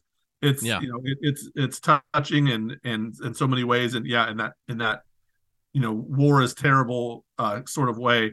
Uh, like you said, Bummerville is, is right. It, it, ended up number fourteen for me, so I you know I'll, I'll yeah. say I, I, did I did like it quite a bit. Um, but yeah, I I just think that there's just been so many war movies that it just got it it just it's unfairly um discounted because of that. Yeah, I think uh, I just want to say this too.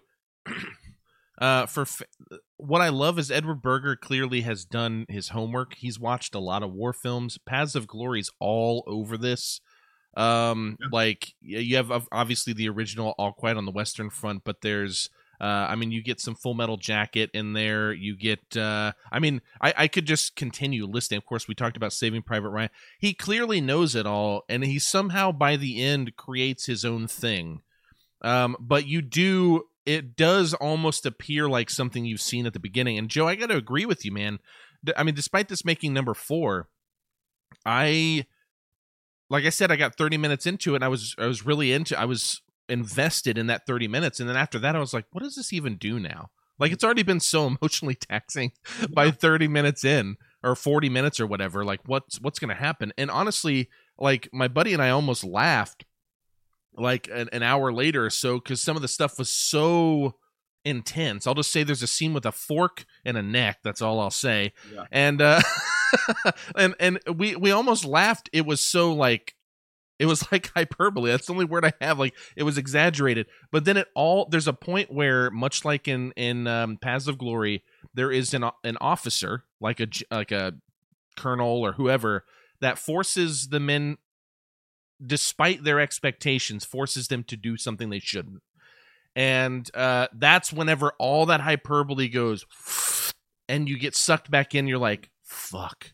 Like i thought this was all just crazy but now it's real. Like that that's my experience at least. Like it was that moment that almost retroactively made all of those scenes that seemed hyperbolic just that much more powerful. I actually really loved this movie. Kind of like what joker had to do at the end of full metal jacket. Yeah. Yeah. Yes absolutely. So I'm going to pass it off to you, uh, Matt, for number threes. Okay. All right, number three. Um, this is where uh, we start to get into what I like to call complex inno- uh, innocence, and this was uh, one of the examples of that. Guillermo del Toro's Pinocchio, not Robert Zemeckis' Pinocchio. The dueling asteroid movies, dueling Wyatt Earp movies that nobody will be talking about years from now. Um, you know, Guillermo del Toro has a way of taking any story, any genre, whether you like it or not, and putting his own twist on it. And to have Pinocchio set during the bombing of uh, fascist Italy, and then still making it about a boy, uh, a puppet who wants to be a real boy, and uh, still make it extremely moving. This is the man that you know made us move. Hopefully, made you move over a deaf mute girl and a fish who was a Ball State graduate. Um, yes. So, and in this case, he made the old guy. You know, the, the voice of Geppetto is uh, that guy, David Bradley, who I always remember as Jim Broadbent's brother from Mike Leigh's Another Year, and hopefully more more folks in the states will notice him. And you know, you have the great voices of of Ewan McGregor and and Christoph Waltz and Tilda Swinton, and uh, you can have really lovely animation and it can still have some dark elements but not messed up fucked up elements. And uh, i can't remember the last time i watched pinocchio because it was never in my kids wheelhouse and i think i missed the every seven years it was you know shown in theaters because of disney and we didn't watch it the kid from home improvement version. So it just really resonated with me and really really enjoyed what uh you know again he went from you know romance to horror romance to noir to a kid story told del toro's way and i thoroughly enjoyed it. Yeah yeah that, that's that's one of those that you kind of know what you're getting um i you know i i wouldn't i wasn't that high on it to to put it up this high but um it it i did enjoy uh, i did enjoy it quite a bit i i love the way that he made you know he uh, you know del toro made uh pinocchio very like tree like and yeah. You know, as opposed to you know Disneyfying him, he he kind of like anti Disneyfied him. So yeah, um, yeah, it, it it certainly is is a, a good take. And yeah, and like you said, in a year, not as good as the Roberto Benigni version, but it is is better than the Zemeckis. You're you know we we your your screen's not on, so we can't see if you're saying that with a straight face. yeah, I just know Joe's muting himself, talking so much shit while we do our picks, and then he drops a bomb like that. Come on. um, no, I, I, have to say with with uh, Guillermo del Toro's Pinocchio, uh, that's one that uh, my wife saw a trailer for, and she's like, "If you watch this, like, I want to, I want to see this. Like, this looks awesome." And so it was that thing that you mentioned earlier, Matt, where it's like, you know, you watch a screener or something, and then like you have to watch. Well, I was trying to avoid that. Yeah. So I just we never got to it So Ah. that is one I unfortunately because that I was way up on my priority list. Like I really wanted to see it, but I was trying to be a good husband. Yep. and I was trying to watch it with my wife, but we just never found that time uh, to do that. Unfortunately, because I, I I'm I'm excited to see it. I I am some some people didn't like that he did make it so like oh this is about like real history and war and it's about this bombing. I think that shit's awesome. Like change it Yes. up. We've seen Pinocchio a million times. Fuck it. Like whatever. Yeah. Show us something with like your own stamp on it. And even if it's bad, I appreciate that you at least tried.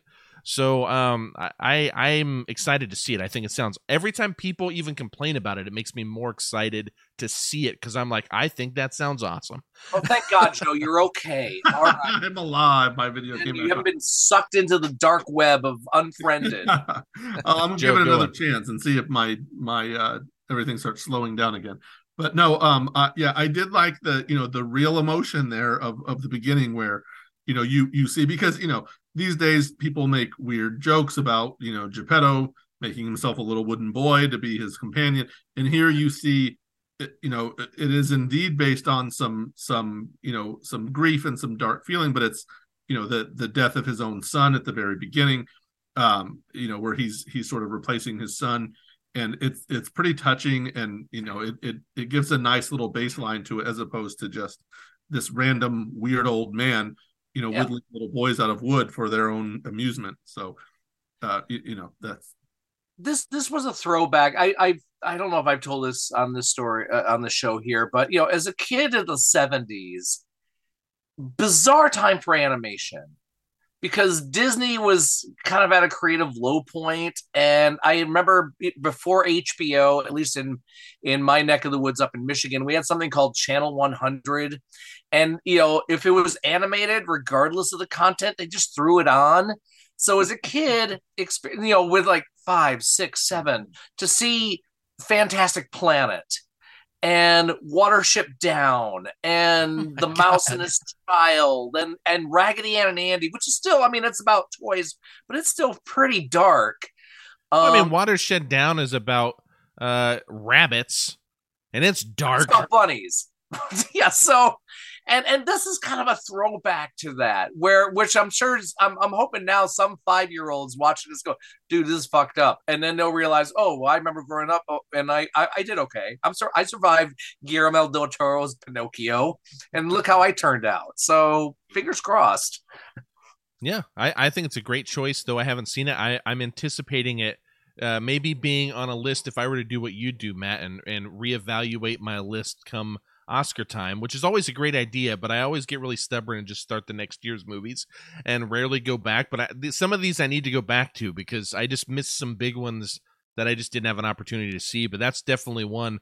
Uh, as far as number threes go, Joe, what's your number three? yeah yeah and, and here i'm i'm finally going to get a little bit serious and uh you know give you guys something a, a legit oscar bait kind of important movie and that's uh women talking um uh, it was yeah there you go. Um yeah just a just a, a gut wrenching sort of movie. Um you know this is a thing that i you know i like to you know i like to talk about you know the last 15 or 20 years for me sort of being uh, an awakening in terms of societally how women are treated and you know and, and i think a lot of people have gone through that. Um obviously you know society shifting and of course from a certain segment of the population there's a lot of resistance to it. But you know films like this are are ones are films that can really um kind of shed light on on these sorts of things. So the the uh the you know the the plot in a kind of in, in a brief way is you know there's a, a group of women who live in this isolated sort of religious community sort of a a, a cult almost. And um the the women are being victimized sort of repeatedly perpetually by by the men that they that they're with and you know they're being raped and you know assaulted sorry. Is it also the locals as well? the locals as well yes yes Sorry, sorry, that's It's kind of a sort of like there's a sort of free reign. It's open season on anybody who wants to sexually assault these women. Uh, you know, and and of all ages, uh, are you know, women of all ages are are being uh, abused sort of perpetually, and it's them. It's essentially a, a twelve angry men with with a, a very decided feminist kind of slant. You know, this is all women uh, except for one, um, and uh, you know they they have an ally, so to speak, and uh, you know it's it's them getting together and debating what they should do, and you know some of them are like let's just kill them all, some of them are like let's leave and go off on our own, and and there's just all of these questions, and there's there's loyalties. Some of the women are are very oddly still loyal to the men, and they're like the men are going to still protect us, and you know, and other women are like, to hell with that. We're going to go off on our. There's just there's so much kind of going on within the context of uh, a bunch of women sitting around arguing in a barn.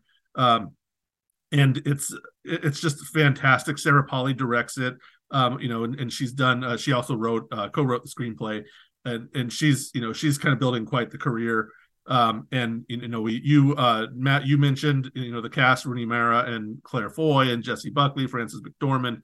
There's just a, a lot of really strong actors here, and uh, and man, this is one of those ones where they're they're showing it all off and and uh, to great effect. And let's Ben Whishaw as one of the decent ones, yes. the good ones.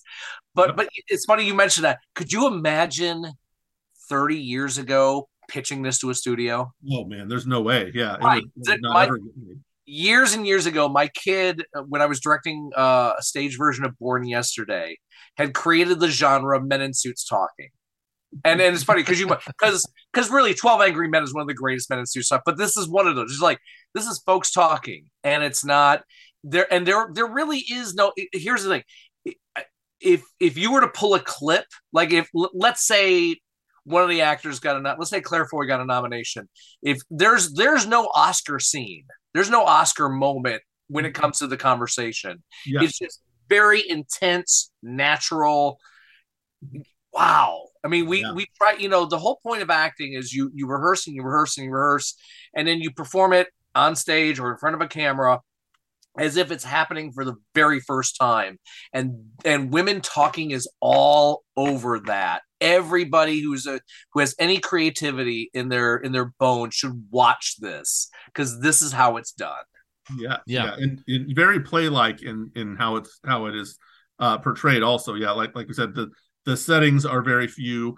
Um you know there it's you know there's there's some a little bit of back and forth in, in various places but it's it's uh, you know the majority of the action takes place just in this barn as they're sitting around that uh, you know it's it is one of those like acting masterclass sort of films where you're just watching and not and not in a showy way like you know to your point oh. not not in this showy way where you know where it's just like so impassioned and you know it it feels very real and naturalistic and and it's it, yeah like you said essentially just just women becoming some other people and and uh you know caring about what's happening to them and it, it's yeah it's fantastic there's i mean this you could have this on a double feature with After Sun. that's another one that's extremely natural and and and to the point that it, it irritated some people because they feel like there's no action going on mm. you just don't know how to, you just don't know how to listen or watch a film apparently that's funny uh no um uh, I just want to say because uh, this is one of my biggest regrets not having an opportunity. I just there was nowhere for me to see it. I didn't have a screener. Like this was just I just didn't have a chance Um, because I want this was way up on my list of priorities. Because uh, at first I was like, okay, Sarah Polley movie, that's cool, and then I just started hearing more and more and more about it. And the things I was hearing are things that really kind of ping my radar ouch it just hit my desk for no reason by accident um, but anyways the first film i'd ever seen sarah Polley and she didn't direct it but it was my life without me it was the first time I'd ever seen it. It's from 2003. Mm-hmm. It's basically uh, it, almost kind of akin to the My Life movie from the 90s with uh, Michael Keaton, talking about Bummerville. yeah, yeah. But anyways, uh, but My Life Without Me. I remember seeing her and being like, "Man, that's cool." And she was also in Dawn of the Dead in 2004. Yeah. So like those were the ones I knew her about uh, by. And then the first film that I saw her direct, though, like once I realized I didn't realize she directed anything until 2012 when she did Stories We Tell. Um, I never saw away. I never saw away from her. If that's what you're gonna bring up, I will, no, I will see your. I will see your Sarah Polley Bummerville and raise you with the first thing I noticed her in was Atom Egoyan's The Sweet Hereafter, oh, a lovely date film about a bus that goes in the lake. And then, a date film. that movie, yeah. And then, yeah, Away from Her, which is amazing, and and Julie Christie's great in it. And I have to bring this up, has nothing to do with this conversation, but I don't care. There, there are two commentary tracks from Julie Christie. I wish she would do more One of them was for that film, and she said at first I didn't want to do it because I didn't want to be Canadian and I didn't want to be cold. and, she, and, and, and, after afterwards went i don't know if i'm going to do another one of these ever again but i hope you got something out of it but no I, I i sarah polley give sarah polley michael bay money she yeah. won't she won't make a 200 million dollar mesh she'll make 10 great films with 200 million dollars yeah. yeah she she's awesome and i i thought stories we tell that i was like damn she's got it there's, like, there's a, also a date film right there I know. Yeah, yeah, yeah. Yeah. I just thought that was like really powerful. And so thinking of the stuff I've seen her in, um, and knowing stories we tell, which was the only thing she directed that I knew about, though I know about away from her. It's just another movie like Columbus that I just keep forgetting about, and then it comes up. I'm like, I gotta put this on a list. It's hard. it's hard to throw in away from her on a Friday with a pizza and a bottle of wine. let's let's watch Julie Christie's cheese fall off her cracker. Yeah, that's that's uh that's my life. You know, I'm into it. Is it. fantastic. um, but uh, no, that's that's a good that's a good choice. I, I'm again much like Pinocchio. That's another one that I regret not having an opportunity to see because it was one I really really wanted to. Uh, my number three was just mentioned by Matt though, and that is Aftersun. Actually, uh, it is the uh, Charlotte Wells film, uh, basically about two characters. Uh, you know, it's about Sophie who is really reflecting on uh, the shared joy and private melancholy of a holiday she took with her father 20 years earlier. So it takes place in the 90s, everybody, which is fun. Uh, memories, uh, memories, real and imagined, fill gaps between mini DV footage as she tries to reconcile the father she knew with the man she didn't. Uh, this really is uh, pretty raw, like you were kind of alluding to. It's um, it's honestly a lot of reflections. Uh, you get a lot of like shot in the TV screen and you see them acting in the TV screen because they sat the camera down or uh, you know it's it's really just like an old video camera for most of it. Uh, but I just have to say this. This is a very experiential film and I honestly was not on board until about the last third to be honest. And I'll explain here. It took a while to get me okay? But then just something about the latter parts. Um, I don't know if it was when I'll just say this for those who have seen it when uh, when the dad uh, goes into the ocean at night. I'll just maybe say it that vague, um, or maybe even a little later. Uh, especially once you realize what's actually going on, that this is more of a reflection of this time rather than uh, playing the present time. Uh, it doesn't help that I have an 11 year old daughter, so every time he's talking to his 11 year old, I'm like, I have I'm thinking of every conversation I've had with my daughter, you know, and uh, just like the the way that this plays out. By the last third, I was actually in tears, yeah. and I was like, "How the fuck did I go from not feeling much at all at the beginning to I'm crying?" Like, um, that's that. That's this kind of movie, and I get it. Like you said, Matt, not a lot of action for some people. It really is just like straight up two people on vacation, but the way that they build uh, the the drama and the feels here um, really got me. Matt, you're you're chomping but, at the bit but to the talk. Way, Go for it. The way you mentioned that, and all three of us are in this boat, is we don't ever want to look to our little one and then and then yeah, that's you, Dad. Yeah, that's just you know, yeah. I was like terror, and so that's why I was like, yes, I make fun of the mall crowd. Yes, the mall crowd, unless they have a dad and they're arty, but I mean, there's there's that aspect of I don't. This film would have resonated with me 20 years ago. Yeah. Oh, no, oh, this is before I had a kid. But but there's that aspect of you're there's also there's that element, the natural element, and you're also eh, from a dad's point of view, you're like, I don't want to be please don't let me be do this that. Please don't let me be do this that. Please don't no. let me I, no, but I have to say this: like, even though he is, uh, like, you know, well, I get what you mean by, yeah. by that, um, because there are obviously some areas where it's like, hmm, you could be a bit more of a dad here, um, but uh, there are times where I actually admire his aloofness. Um, he's not. He is not a. Yeah. He is not an overbearing parent. Not he's letting her feel. There's a point where he's talking to her. They're floating in the water, and he just goes, "Hey, if you ever like drink too much or crash your car or take drugs," and she's like, "Dad, stop it!" And he's like, "No, I'm being serious. Just you can always talk to me." dude that's like that is me now like like i'm just like don't ever be afraid to talk to me about like even if it makes me mad, the first thing I'm going to do is like make sure you're okay. And we're going to talk about it. I'm not going to be an asshole about it. Okay. But like, of course, there are other times where he may not be as uh, admirable. Uh, but uh, I just, man, there's just something real about it. And what's funny is I think every dad can see themselves in all sides of this father to the extent that we do hope that our kid wouldn't say, that reminds me of you, right? Like, but I think that I think the the concern of that is because we can relate to all of the things, both blessings and curses, right?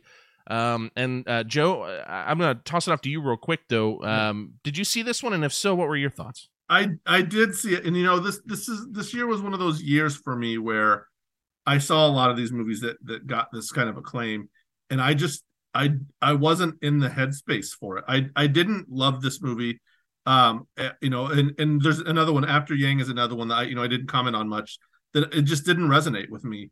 And sure. and i think i think it's probably more a function of where i was at in the moment that i was watching it than anything. Um but yeah i watched it and i was like well that was a movie. Okay. And i, I kind of moved on. And, but i i did catch a couple of those things um uh, that you know that that scene where he he does talk to her about um uh, you know about you know if you ever do these things that most parents would just lose their mind over like i'm gonna not be judgmental of you. Like that that was that was definitely a fun moment but then you know the movie ended and i was like yeah okay i'm just moving on. But yeah. uh, yeah but I, again i think i think that's more that's more me than it is you know the the movie was was not good. Yeah i well i, I want to say this. You and i we we talked about tar last week. Yes. and one of the things that i said was uh i feel like you're either gonna love this movie or it's gonna be all right. And yep. it's all in how you connect with Cate Blanchett's character Mm-hmm. I feel like however you connect that, not relate to, but however you react to that character will be a big difference in how you uh, connect with the film. I think after Yang and Aftersun, depending on the headspace you're in, depending on uh, like how you feel going into it, and Aftersun, I was not feeling like that kind of movie when I started, and that's probably why I was not quite on board until it took me by force. like like there were certain things happening where I was like, "Fuck, this is." This is heavy, man, eh, but it's like real to me. You know what I mean? It's not just in the way it's shot. It's just like I said, like it's this is warts and all. You know what I mean? You're yeah. seeing all of these things, and there's something about movies like that uh, that I really love. Which... I would I would call this a, a cousin spiritually to uh, a 2018 movie called Eighth Grade that um, yeah. I think, and I know you've seen it. Yeah. I'm not sure if you've seen it, but it, has got that same naturalistic sort of. Oh, Austin, watch yeah, watch Eighth Grade, man. Yeah, I haven't fantastic. seen it. Fantastic. Yeah, but it's it's got the same it's the same vibe with yeah a, a, a teen you know girl coming into her teens, um and you know going through things that that girls that age go through. It's terrifying as a father. It is absolutely terrifying at times, but it is it is terrific. And yeah, I I would say if you if you did see that movie and liked it, maybe check out Aftersun and see what um, you know, see how you think they compare. But um, that that would be one that yeah, I would point at and be like, yeah, these are these are kind of spiritual cousins. I'm sorry, you because you brought up uh, eighth grade, Joe. So so first off, we as a dad, we've learned when you talk to your kids in their mm-hmm. bedroom, just peeking in the doorway, put a shirt on. Always do that. Never don't be, don't be that dad. Just make a little effort. But I remember going to the screening for this at AMC Castleton, and there were two moms in the row in front of me. And about about halfway through the film, they said, "Oh, poor dad," and I'm almost in tears, going, I didn't yell at them, but in, internally I was like, "Shut up! She's going through a lot. All right, it's her last week in school. He's doing fine. Up yours. What's wrong with you? You know." But there's also so much like subtly alluded to with what's going on with their parents, and you know, like like you get a lot of insight into her life. You know what I mean? And I, I yeah, I, I, I feel the same. If I had heard that, I would probably react the same way. In mm-hmm. the same way as if they said "poor her," I'd probably react the opposite way too. Like he's going through a lot right now.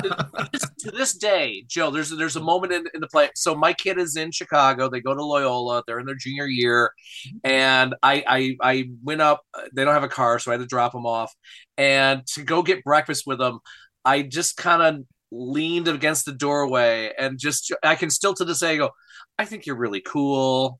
I think you're really good, which is a scene out of eighth grade, and and they know it, and they're just like, oh my god, stop doing that, stop, don't ever do that ever again. That's so funny. Not being a cool dad, but trying to be the compassionate dad, which is slightly better than trying to be the cool dad, but it still is but not much. awkward and weird. Yeah, it's- it's not much Yeah. better. I just the last thing I'll say is I just feel like this is a movie you have to feel. Yeah.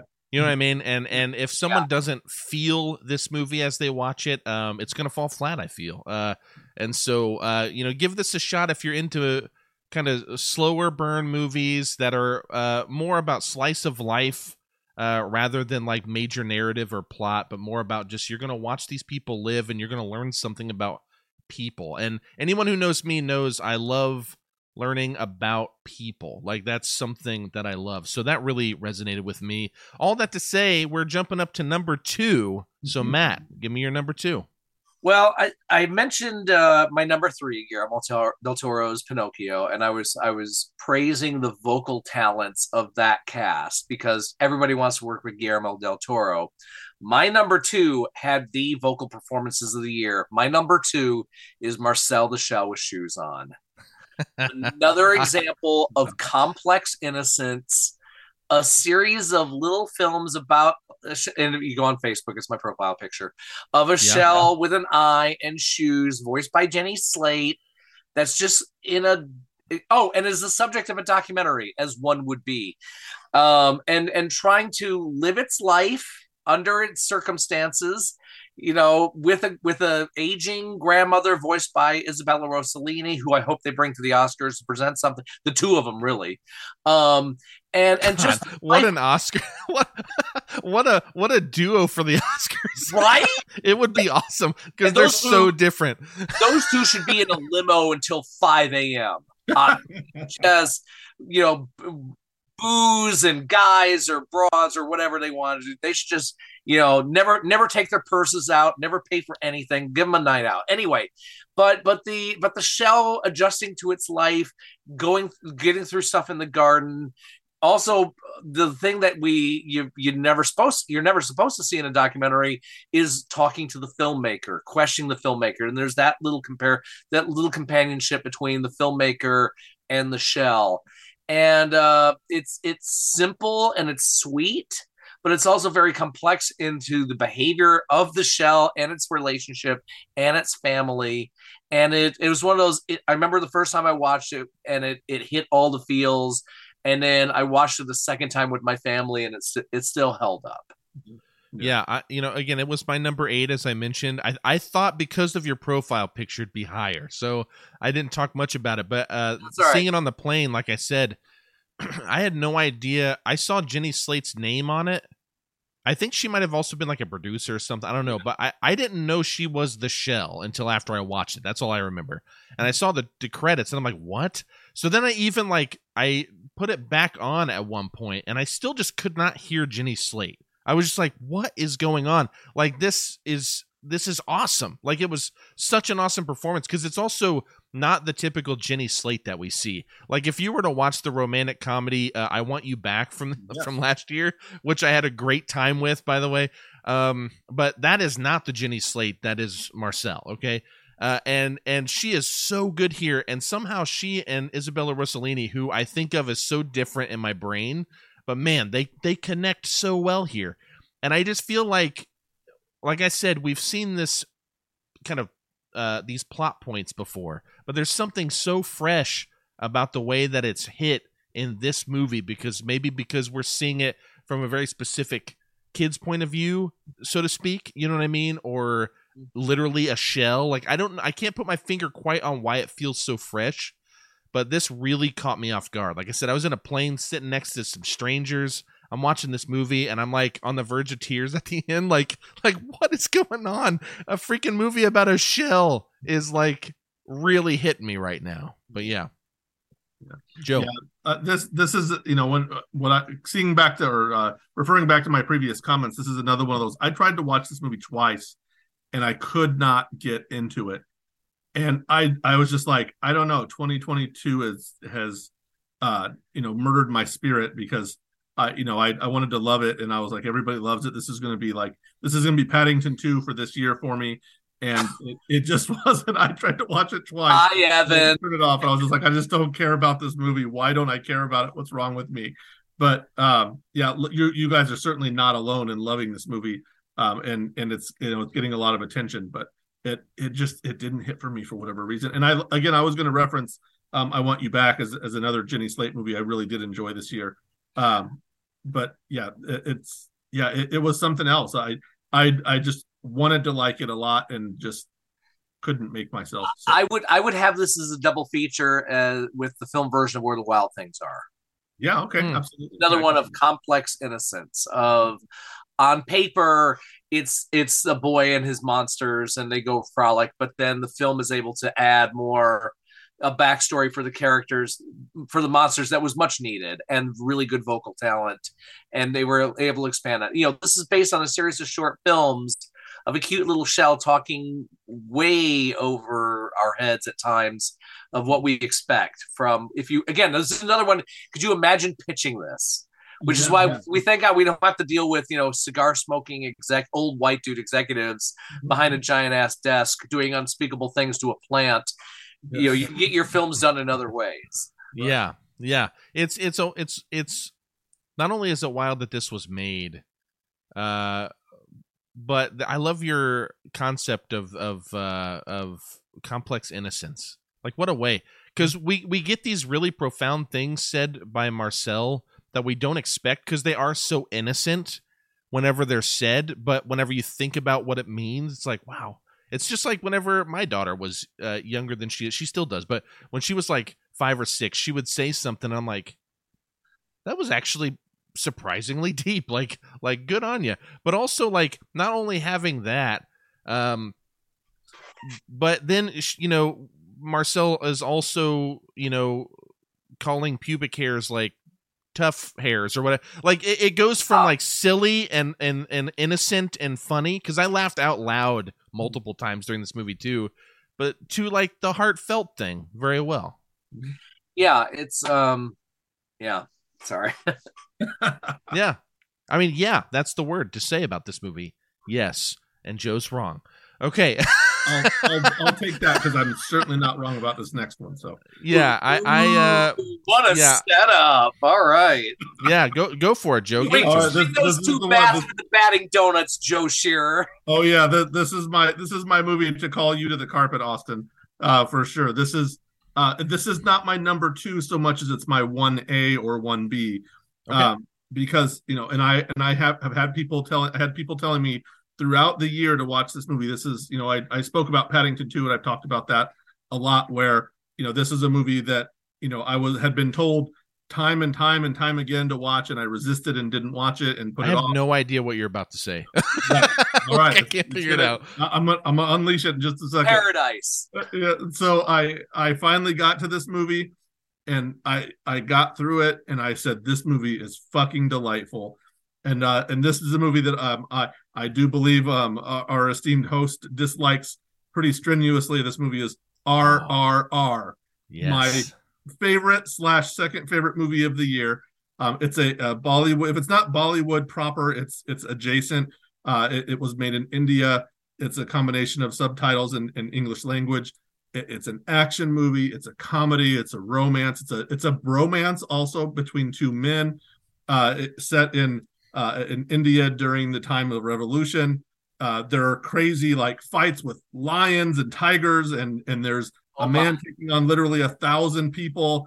Uh, just fight, just like nutty fights. There's dance sequences and romance and uh, motorcycle chases, and I absolutely loved it. I loved every single moment of it. It was three hours long, and that's what that's what gave me pause throughout the year was man, it's gonna be three hours long. And I was finally like, I gotta watch this damn movie. And I watched it and I was like, that movie is an absolute delight. And uh uh Matt Matt is ready to talk, so I'm gonna just turn it over. Go. Oh no, no, no. I'm gonna here because here's the thing. I'm gonna here's how I I have not seen this uh this film. However, I know the love that you two have for uh well, me too. So uh I'm gonna play Gordon Solie uh at this moment and say, Joe, when you see Austin at the uh, at the fairgrounds on Friday night, what are you going to do to tell Austin that he should watch RRR? I'm gonna sure take this opponent- fist. Yeah, we'll, we'll make sure your opponent gets beat. Go ahead, Joe. What are you going to do Friday night at the fairgrounds? Listen, listen. I know my belly's just a little big and my hiney's just a little big, but I am bad.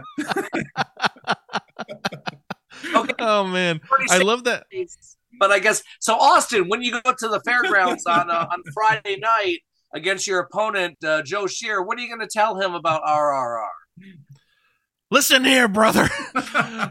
You're wrong. no, I I am actually uh no joe joe set it up i want to i want to i want to defend uh this real quick because i am very much in the minority i was stoked to watch this uh because i saw it has a huge rating on letterboxd everyone film lover average joe like whoever was into this movie on my social media and i watched it and this ended up number 47 uh i actually kind of hated it but i i understand why people like it though. And so this this really falls into you could talk about mcu movies this way. You could talk about like any contemporary blockbuster.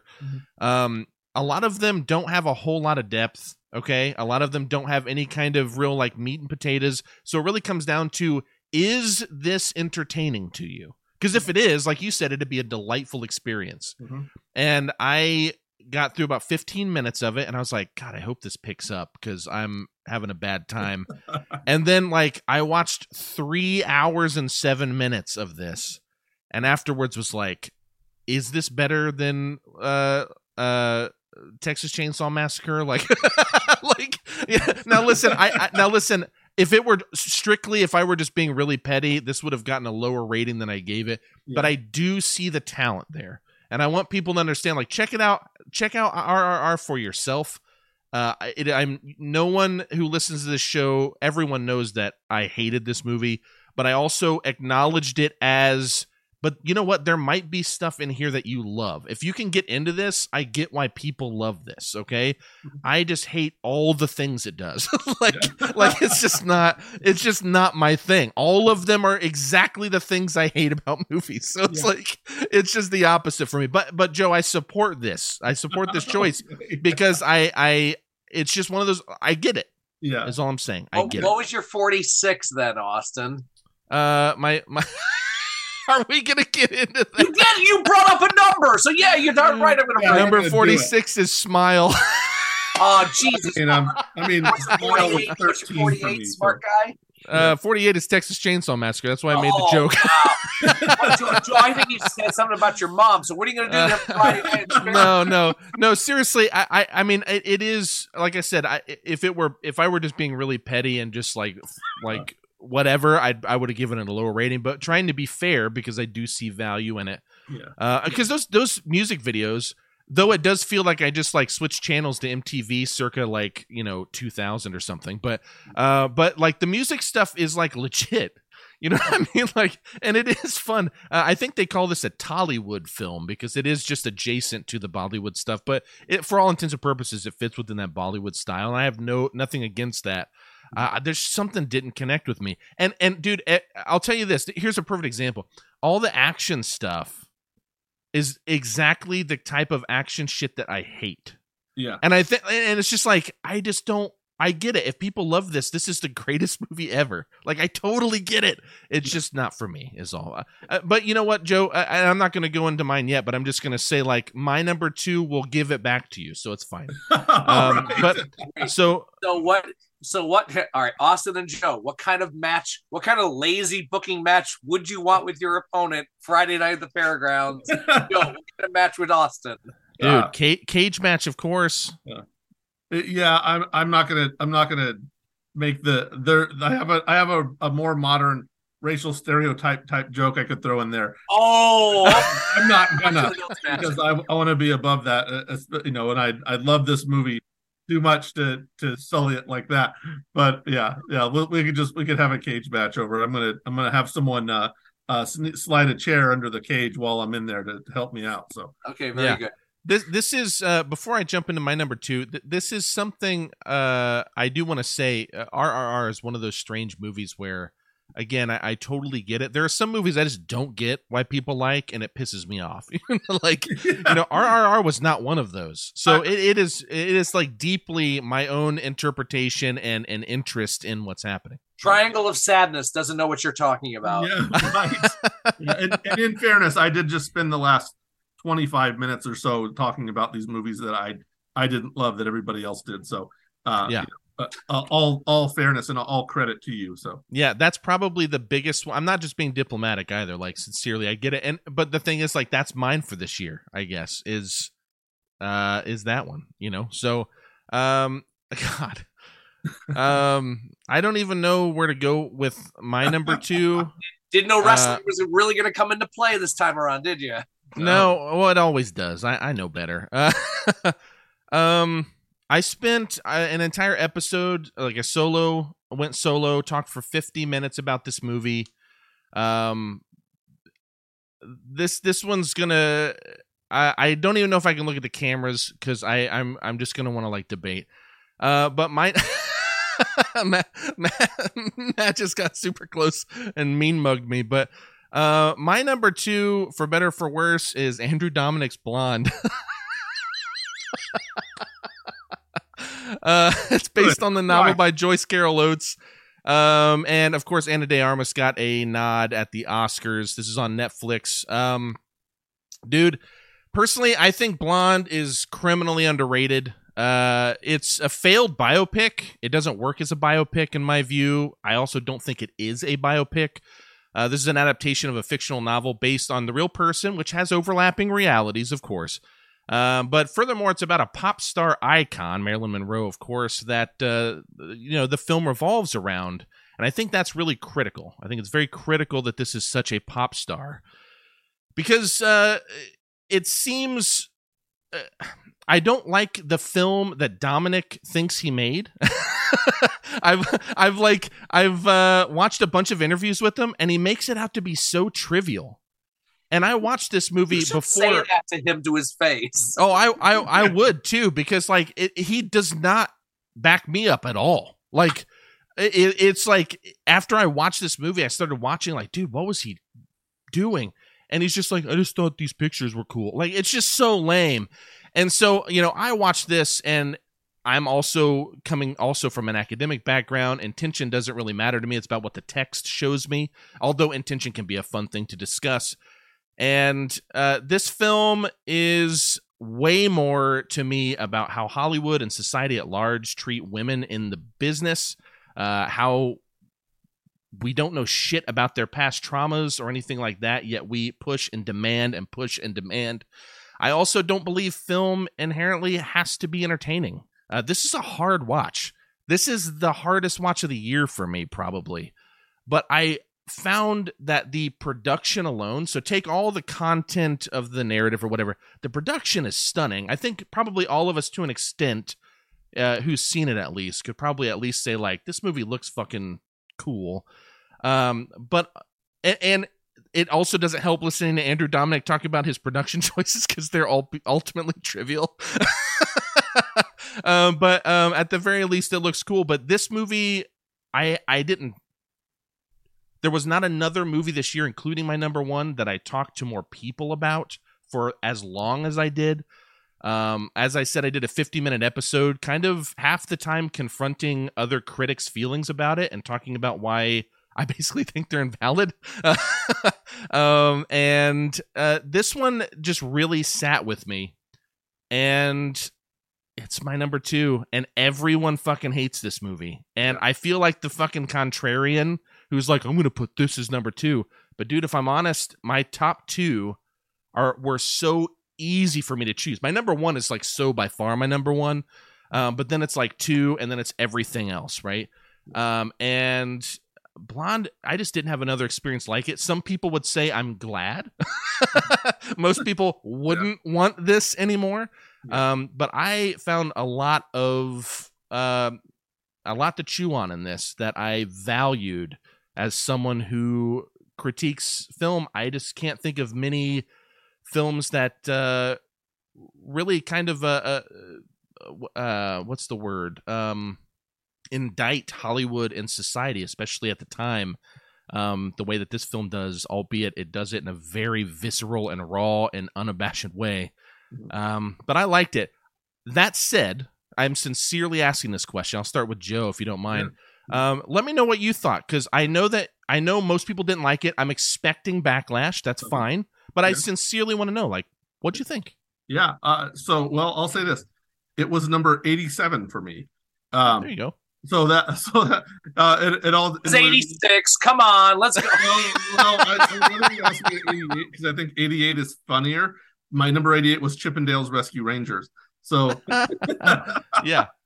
but uh, White Noise was 86, by the way. Uh, so, uh, you know, we talked about that. Yeah, yeah. yeah. I liked it quite a bit more than you did, but Uh, yeah. yeah, I, I certainly, uh, yeah, I certainly. By the way, 96 is my total for the year, not counting a couple that I didn't count, like Marcel the Shell, because I didn't get all the way to the very end. Um, and there there were a couple others that ended up not on the list just because I didn't uh get through them. I got not maybe 90% through a couple of them, and it's like I'm not going to count. But Sure.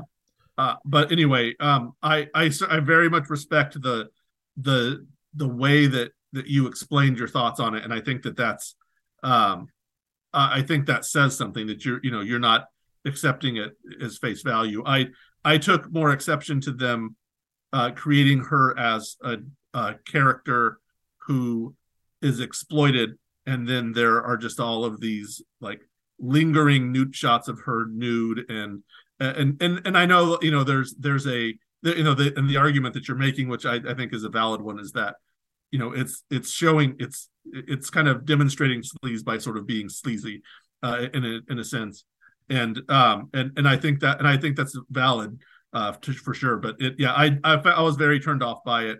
And yeah, and, and a lot of Andrew Dominik's comments, yeah, about the movie afterwards. I was just like, I, yeah, that's not the movie that I watched either. Yeah.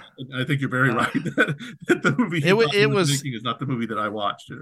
And it says a lot that it's my number two because, like, listening to Andrew Dominic, I was like, "Fuck, dude, just shut up!" Like, like, like I hated reading and listening to his Yeah. comments because I was just like, "Dude, I feel like you are doing a disservice to what you made, and I can't believe I'm defending a movie you made better than you. Like, what is happening?"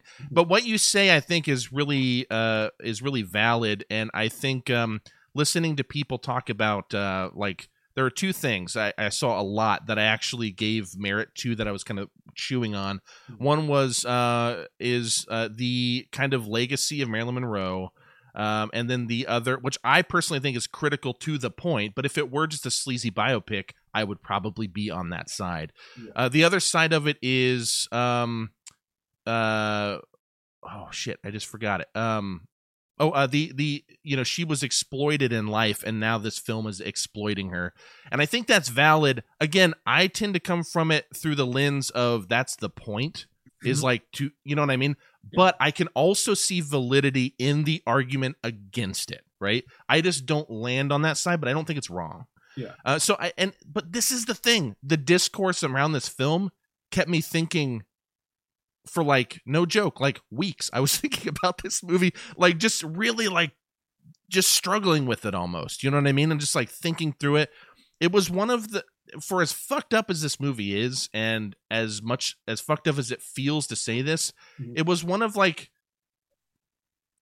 the best cinematic experiences i had not just watching it but i mean overall like sometimes there are those movies that you can really dig into and talk for hours with friends and and you know put all of these little things together but it was even more fun when Andrew Dominik was doing everything he could to ruin the movie. Mm-hmm. Like like talking about it. And then here i am like th- overthinking this movie you know what i mean? And just coming up with things that were really true to me that i found value in um, but no, I, I get I get the criticisms. Trust me. Uh, but uh, Matt, did you see this? And if so, I Thoughts? did not. I did not, and it's so it's on my list. But I do have a couple of questions. I I'm yeah, also please. we're I- I'm going to be Gordon Solie, but I'm not going to ask you to act like wrestlers about this. but um, so first off, don't watch it with Babylon for a double feature, right? No. Okay, yeah, probably not. Well, and and I've heard all of this. I've heard all this, and by the way, Austin, you know, and Joe, you know, I have my collection of of films has its share of fucked up shit. So that's Yeah. another person's yum is another person's fucked up shit. Yeah. Um, but this this I kept hearing stories about the film, and and and I wondered, is there a certain element that is reminiscent of "I'm Not There"? the biopic on Bob Dylan as far as the different aspects of Dylan or the different aspects well, see, of exploitation yeah, of Marilyn. Yeah, I, I, I take exception with even considering Blonde a biopic in general. Well, uh, like I, am not there is interesting because that I get what you're saying though. I'm not there is almost like the weird the Weird Al Yankovic thing where it's almost like capturing the spirit of Dylan in some way by using these little vignettes and using different people, right? Then what, what about what about? I remember HBO had the film Norma Jean and Marilyn with Ashley Judd and Mira Sorvino. Yeah. See, I didn't see that. I, have seen several of like the more like uh, you know, what was it? My my, uh, my, my week with Marilyn. My week with Marilyn. Yeah, I saw that, uh, which was also yeah. not necessarily like factual, but just kind of like a a weird overlap thing. I also yeah. saw Insignificance, the Nicolas Roeg film, which is completely, oh, you know, like completely different, you know, um, and not necessarily based in reality at all either. So, uh, you know, but my my thing is this, just real quick, um, because some people have talked about like, why would you ever even make a fucking movie about Marilyn Monroe like this? And my thing is this: there are so many documentaries and movies about Marilyn Monroe, some of which are saccharine level mm-hmm. for her some of which are a bit darker some of which show a more realistic version of more of the norma jean behind the marilyn and all this and i look at it kind of like when i was in grad school and i had to do different types of research and so you have like quantitative research which is uh, like the really macro like big research right that's how you get like huge mass data right um, the U.S. believes this. Like that's that's going to be quantitative research, right? Um, and then you have qualitative research, which is something much more personal. It's usually you might have like uh, everybody like sits around. You might interview people in like a, a group or one on one, and you're getting all of this more personal information. And when you put those two together, you start to really form whatever your subject is, you really start to form a more well rounded understanding of the subject because you're getting experiential parts. You're getting the larger, grander, uh, generalized side. You're getting all of these things. But within qualitative research, there's something called an autoethnography. And autoethnography is where the actual author themselves writes the piece about their own experiences. There are no other participants. It is just that person's experience. Now, some people in the academia would say that autoethnographies are not research because you have no participants, you're just in your own head, right? I obviously disagree with that, but I, I don't think it, I think it's problematic as it's, if that was the only research on something, right? But when it's a part of the research, I think that can be just as valuable as anything else. It's not the exclusive, it is the part of, right? And I see no problem having a movie like Blonde to be a part of the depictions of these things, even if it does only show the fucked up Bummerville. Like if if if all Quiet on the Western Front is a one way ticket, uh, Blonde trans like teleports you to Bummerville. like it is like by far the most Bummerville movie. like I feel like um but I just found value in it. And and uh, we've talked about several movies where it's like, it, you know, if you can get into the right mindset, I don't even think this is that. I just think it's you're either going to find value or you're going to hate it. And uh, I'll I'll tell you real quick, and then I'll let Matt or whoever wants to to talk. But um, I, am just going to give you the uh, spread on Letterboxd. Okay. Well, I, I can't really say it. I guess. Uh, 15% of people gave this a half star. Um, 17% of people who saw it uh, gave it a, a, a, one star. 10% gave it one and a half star. Like that's a bunch. Now, whenever you get to five, 2%, four, 2%, or four and a half, I mean, uh, four, 7%. Like it's, it's, way up on the on the bad side and really small on the big side. Yeah. And uh and the funny thing is the tallest columns are on the far bad side, everything from half star to two star. Yeah. Uh, and so, so this movie was like really hated. But when I, it, it breaks my heart because when I see people, why people say it, it is so the opposite experience that I had. Like, not even opposite, just we're on two different playing fields. You know what I mean? Like it's just two different things. I see biopic thrown around a lot, and it just like bums me out because I think there is a lot to value here, and unfortunately, it is overshadowed by the fact that you have a pop culture icon who's beloved and is being showcased in an exploitive way. Mm-hmm. Um, but Matt, what, what were you going to say? No, I was like, how? So we shouldn't take biopics as gospel, is what you're saying. so the, the, the, important so thing, shocked, you know, shocked to find out that there's gambling going on here. No, the well, the, the important thing, uh, I think, to Austin's point, to a degree anyway, to the thing to keep in mind is that this is based on a, a Joyce Carol Oates novel, so it's not it's not based on it's not intended to be a biopic necessarily it's meant to be sort of a it's it's a snapshot of of her life yeah. and it it boils her down to you know her you know the her insecurities and then the way that she was exploited by Hollywood. So there you know there there is a Joe DiMaggio, but he's never called Joe or you know Joe DiMaggio, but you yeah. very much know that that's who it is. And there you know there's a, a scene with John F Kennedy where he's the president and he's not John he's not President Kennedy, he's the president so it's it's you know thinly veiled but it, it's also um you know it it does things to those people as historical figures that you know I, I would say i would certainly hope the things they depict in these in the movie from those two things i hope that there is is a, a level of inaccuracy to it because it's very troubling people yeah. who are you know are iconic historical figures um you know it it makes them out to be sort of despicable people uh, in a lot of ways, and, and many yeah. others too. Many other, you know, very real people who they kind of remove their name and otherwise, you know. Uh, but it, I, I think there is. I don't. I don't think that by itself is, you know, is, is a condemnation of the movie. I think it's it's sort of the the entire thing for me that it it just, yeah, you know, to to the you know the point I made earlier was that it it it asks you it it boils her down to someone essentially like very literally with daddy issues um and and people take advantage of that in a in a very real way but at the yeah. same time there are multiple sex scenes with her you know where there's like lingering shots of her nude and um you know there there's kind of there and there's there's a sequence that I, I don't even know whether it's true or not where she's in sort of a thruple with two men and there's you know there, there's just a lot of you know kind of titillating yeah. sort of scenes in that. So that those are the kind of things that that got me and, and you know and and like you said i i couple that with with the comments that andrew dominik made that are just just very boneheaded and and yeah. uh, it, just, it just didn't so, hit.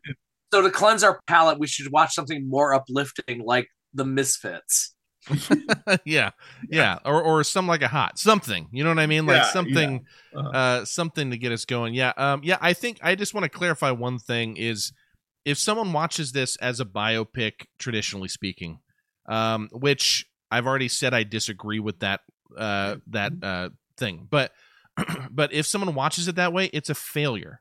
It is extremely reductive if you watch it in that way. So what you're saying, I agree with Joe. Mm-hmm. Like if people watch it that way, it is that. Um, it is exploitation. It mm-hmm. is these things yeah. when you watch it through the lens as a condemnation of these things and uh, something that is a conversation starter to talk about how like there's a scene where uh she leaves a a um premiere and she is driving away and there are just oceans of men like a sea of men like but they look angry at her and they're just like it's like they're fucking zombies or so like they're yelling they have they're scowled they're like reaching for but it's because they like love her and they want her right and all of this it's very much like an adoration but the way it's depicted is like they're like a mob you know and it's like i don't know how someone watches that as a like a biopic and it's like yep that yep that doesn't mean anything like to me it's very much a condemnation.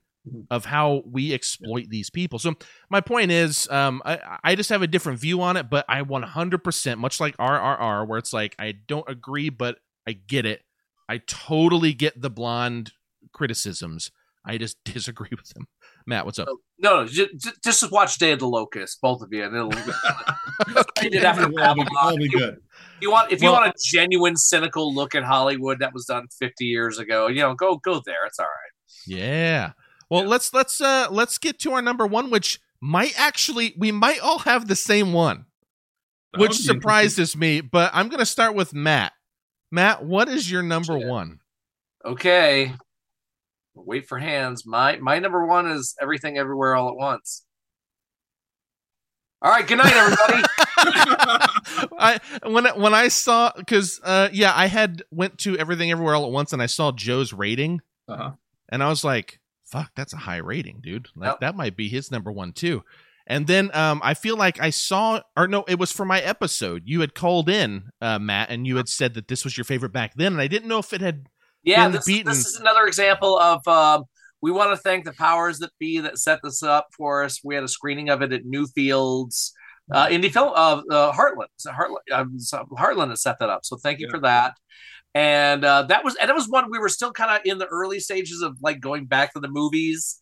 So Yeah. I'm sorry, Top Gun Maverick. I saw this first, but uh, but that aspect of seeing something and it was just original enough and odd enough, and it's it went there and held its chin high.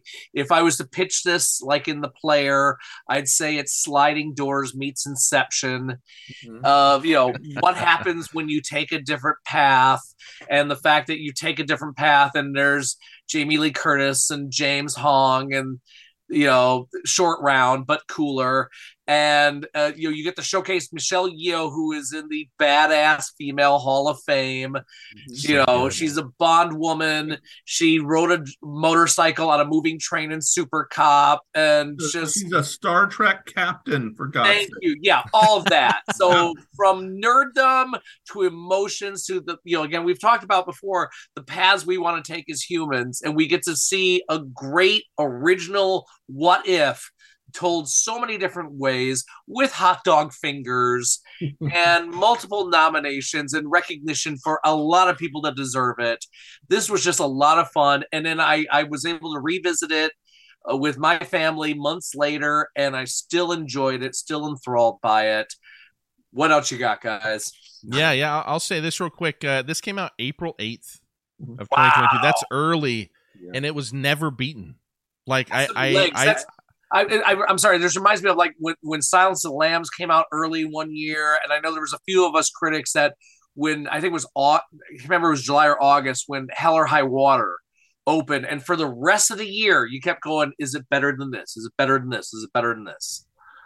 Yeah, yeah. This is, I mean, dude, this movie. I, so I I watched this back in probably May. I didn't get to see it in theaters. Uh, I forget how I got a chance to see it, but um, I, saw this like way back, way early, and uh, I rewatched it with my buddy a couple weeks ago. And I had the exact same experience. I was laughing out loud. I uh, teared up at the end. I, you know, like I hit every emotional or every like uh all across the emotional spectrum i was just uh you know just ice skating you know just like back and forth all around. Uh but this is written and directed by the daniels daniel kwan and daniel scheinert.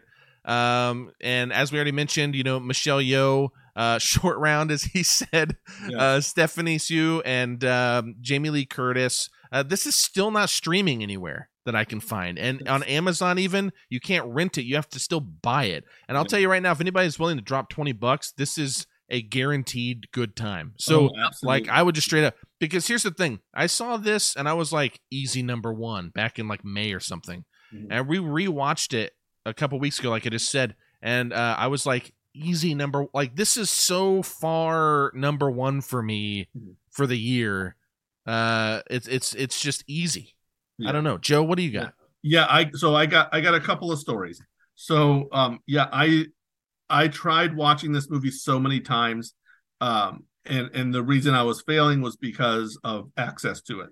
I was looking for it. I put it on um you can uh on on roku you can kind of set a um like a reminder like you know when this is available. And i did that and it was you know it just went on and on. This is this is kind of some shrewd marketing i think on their part that this movie has gotten all of these accolades, all of these nominations now, and you still can't watch it on you know on streaming without buying it. Um, so I I want to be uh, I'm going to be interested to see how how that works out. Um, but yeah, but I waited months and months, and I heard all the all the good stuff about it, and kind of my happiest day was when my screener copy arrived for it, and I I put that thing in, and, and I started watching it late, and I was tired, and as as I do if I start watching a movie these days, past you know eight thirty p.m. I dozed off and I woke up and I was kind of in a fugue for a while and I was like, what's the big deal about this movie? Eh. And then I fell asleep and missed the end. And I woke up and I was just like, that movie was not that great. And then I was like, wait a minute, you fell asleep for half of the third act, dummy. Like, watch this again. So I went and watched it again. I was like, Jesus, this movie was amazing. Like, yeah, and, and it does. It just hits everything. It is, it it is in the it's in the batshit bonkers Hall of Fame. It, you know, it is crazy.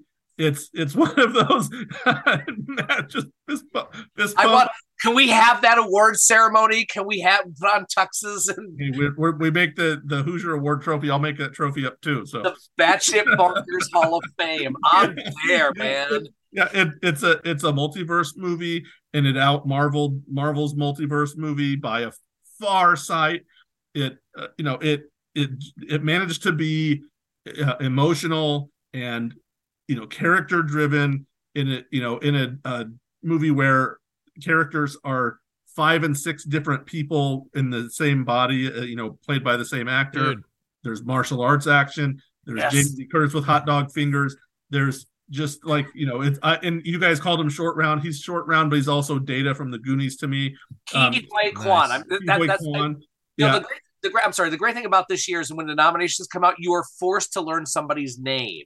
Yes. And yep. so, yep. and Ke Huy Quan is probably the top of that, along with Bill Nye, Bill Nighy, yeah. of yeah. of you know, we finally they finally we finally get their names cemented to memory. Yeah, absolutely. Yeah. And, and, and it's it was just this movie is just it it's a it's a drama about or in some sense it's a drama or a comedy about uh, a a young girl who wants par- acceptance from her parents Uh, and, and embracing her sexuality. And you know it, it's a also the struggle of a woman coming from a a conservative culture who's a, a conservative you know in some senses culture where she's trying to come to accept things about her her daughter. And you know and herself but yeah a, a, and herself and a marriage drama. And yeah her place in the world. Like this movie does everything and it does everything so well. But how? It's the like, only five star movie I gave this year, and yeah, and, and but, I feel very pleased pleased to do so. Yeah, I just can't even figure out how it does it all. Like I watched it with my buddy, and I'm like, "How did they do it?" And he's like, yeah. "Honestly, when you told me that at the beginning, I thought it was going to be a fucking mess." Right. And, but he's like, "It's it works somehow," and I'm just like, I don't know how. Dude, they at one point have a black hole bagel.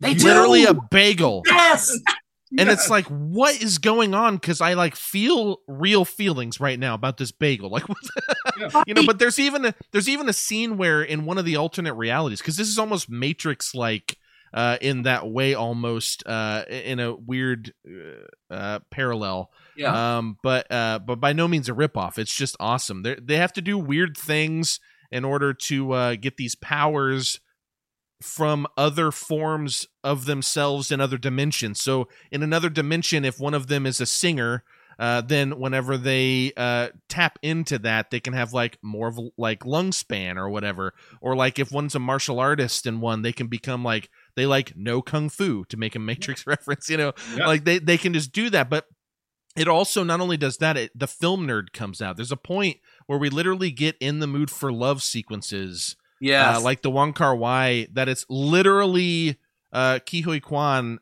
plays like the main character in in the mood for love you know? Yes. like there's it, it's the it's the classic Wong Kar Wai choppy slow motion and like like they it's just like amazing. Dude and, i like love this movie. And the fact that jamie lee curtis you know this is this has also been quite a year for her and she gets to play mike My- michael myers Right. You know, she gets to be the stalker in a, in another yeah. universe in that, yeah. and Michelle Yeoh gets to make fun of her Crouching Tiger Bond girl years by yeah, being this, and uh, you know James Hong, who's been on the Earth for a hundred thousand years. Yes, and uh, by the way, that's another dude for him too. By the way, what? A very good year for James Hong too. Yeah, should. he should also be in a limo with booze and broads all night, Oscar night, with Isabella Rossellini and Jenny oh, Slate. this group, I want, I want a limo with this group, and yeah, my top two films involve Jenny Slate in one way, shape, or form, so that's cool. But no, Stephanie, Stephanie Hsu as well, getting an up, getting recognized was really cool as well. Um, yeah, the, these guys should just do. They should do Chekhov next year. I just want to see this group of actors do something different every couple of years. But but the but yeah, you're talking the nods as far as um you know an homage to this and a, and a nod to that and yeah it's it's really well done complex a lot of film nerdum and even if you're not a film nerd you can still enjoy it and Yes. follow it and uh yeah it, it absolutely delivers everything That's what you just said is actually super important. You don't have to know all of these things.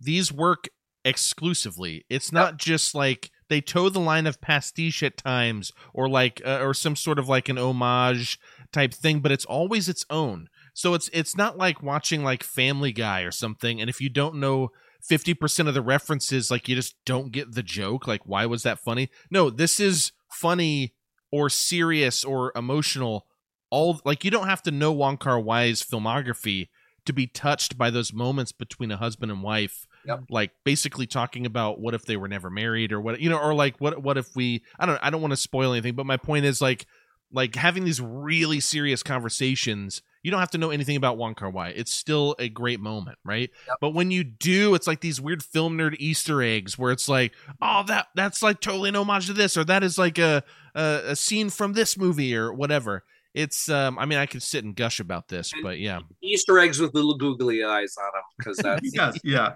and yeah, and this is one of those one of those movies that has those Easter eggs, but they're not like say again like Shrek, you know, where where it's very on the nose. It's you know the these are these are things that you'll you know you'll recognize, like you said, you know the the Matrix references and you know just just things like that. You and they they feel like references, not ripoffs, not Yes. parodies. It's That- That being said, I do want Michelle Yeoh and Jamie Lee Curtis to present together, but she has to. Michelle has to jump a motorcycle onto the stage. and Thanks, I, Super I have to say, my, my wrestling nerddom though was really happy because there's a point where uh, Jamie Lee Curtis is possessed by a form of herself uh, that is a wrestler. Um, so, so when she's the I'm most Michael, Jamie Lee Curtis. So Yeah. like it, when she's the most Michael Myers ish, I would say, where she's slowly just walking, brooding. That's her wrestling persona, and I I love it. She I, like someone straight up gets like pile drivered in this movie too by Stephanie Hsu. yeah.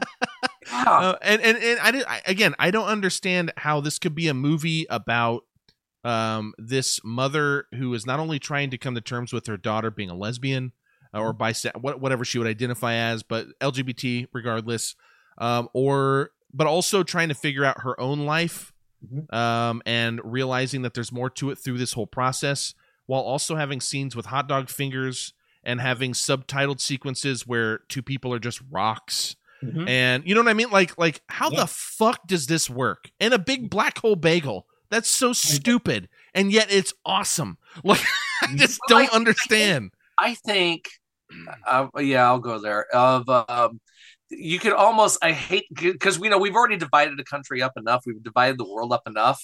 Those who get this film and those who don't, I hate to say it, but I think there's a lot of that. If you can, I mean, give just give it a chance. And if you can't even give this a chance, I, I think you need a little help. I think, but that's just me. I'll be over here with all of my giant books and my dog biscuit. So I, it's just a fun movie. Like, I don't know why people wouldn't give it a chance. It's it's not it's not. I think in um under the surface, right? I think it is. It, there are some highbrow ideas. There's some intellectual stuff to think about and break down, and there are some themes that you can wrestle with. But but on the surface, this is MCU fun. Like like let's just have fun and like you know uh, touch people on the forehead and they turn into confetti and kill people with dildos and like you know like uh tr- yeah tr- uh, people trying to get their personas from other uh dimensions by uh basically shoving trophies in their butts like butt plugs. I mean there's all kinds of fun stuff in this movie uh that if you just want to sit down get a beer have some popcorn and have a good time uh i still think this works and so if you're hesitant don't just I don't think be like it when with Quentin Tarantino, yeah, I'm bringing him up. The fact that he would take genres or B movie genres and elevate them to an artistic level, to a, to an arty level Mhm. of taking um but taking complexity like we mentioned like the matrix like inception and just make it fun. Um and somehow we, we all relate to it. it and you know all the again the you either get the references or you don't but you still enjoy it no matter what. That's really hard to do. Yeah. that's really hard to do. I love woody allen. I love like even pre 9-11 dennis miller where you either get the references or you don't. And if you do it's like a 500 foot home run. I'm willing to take that chance. This film doesn't have that problem you can enjoy it as is, whether you know what what Michelle Yeoh did before this, what Jamie Lee Curtis was started out known for. I mean, it's it it absolutely delivers. Yeah. Yeah. I, I, I have one more quick story I want to throw out about Please. about this movie. Um, after so uh, you know I I watched it. Obviously, it's been my number one since I saw it, and um, I I had so I have these neighbors that are it's a, a young couple, like a super young couple, as nice as can be. They're you know they're in their they're in their like mid twenties, I think, and um, when they moved in, they kind of like looked at me as like a I, I don't want to say a surrogate dad, but like their neighborhood dad, you know, like like they they they like come banging on my back door and they're like, somebody's trying to break into my house.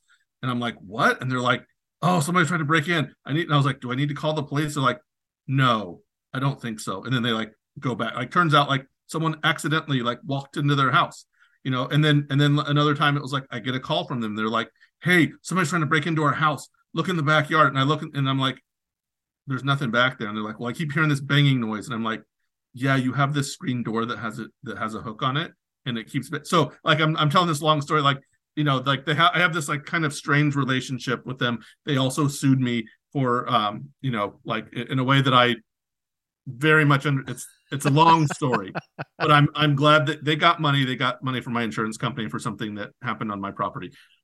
Anyway, I'm not mad at them. We're not mad at each other. We're, we're kind of friends. Okay.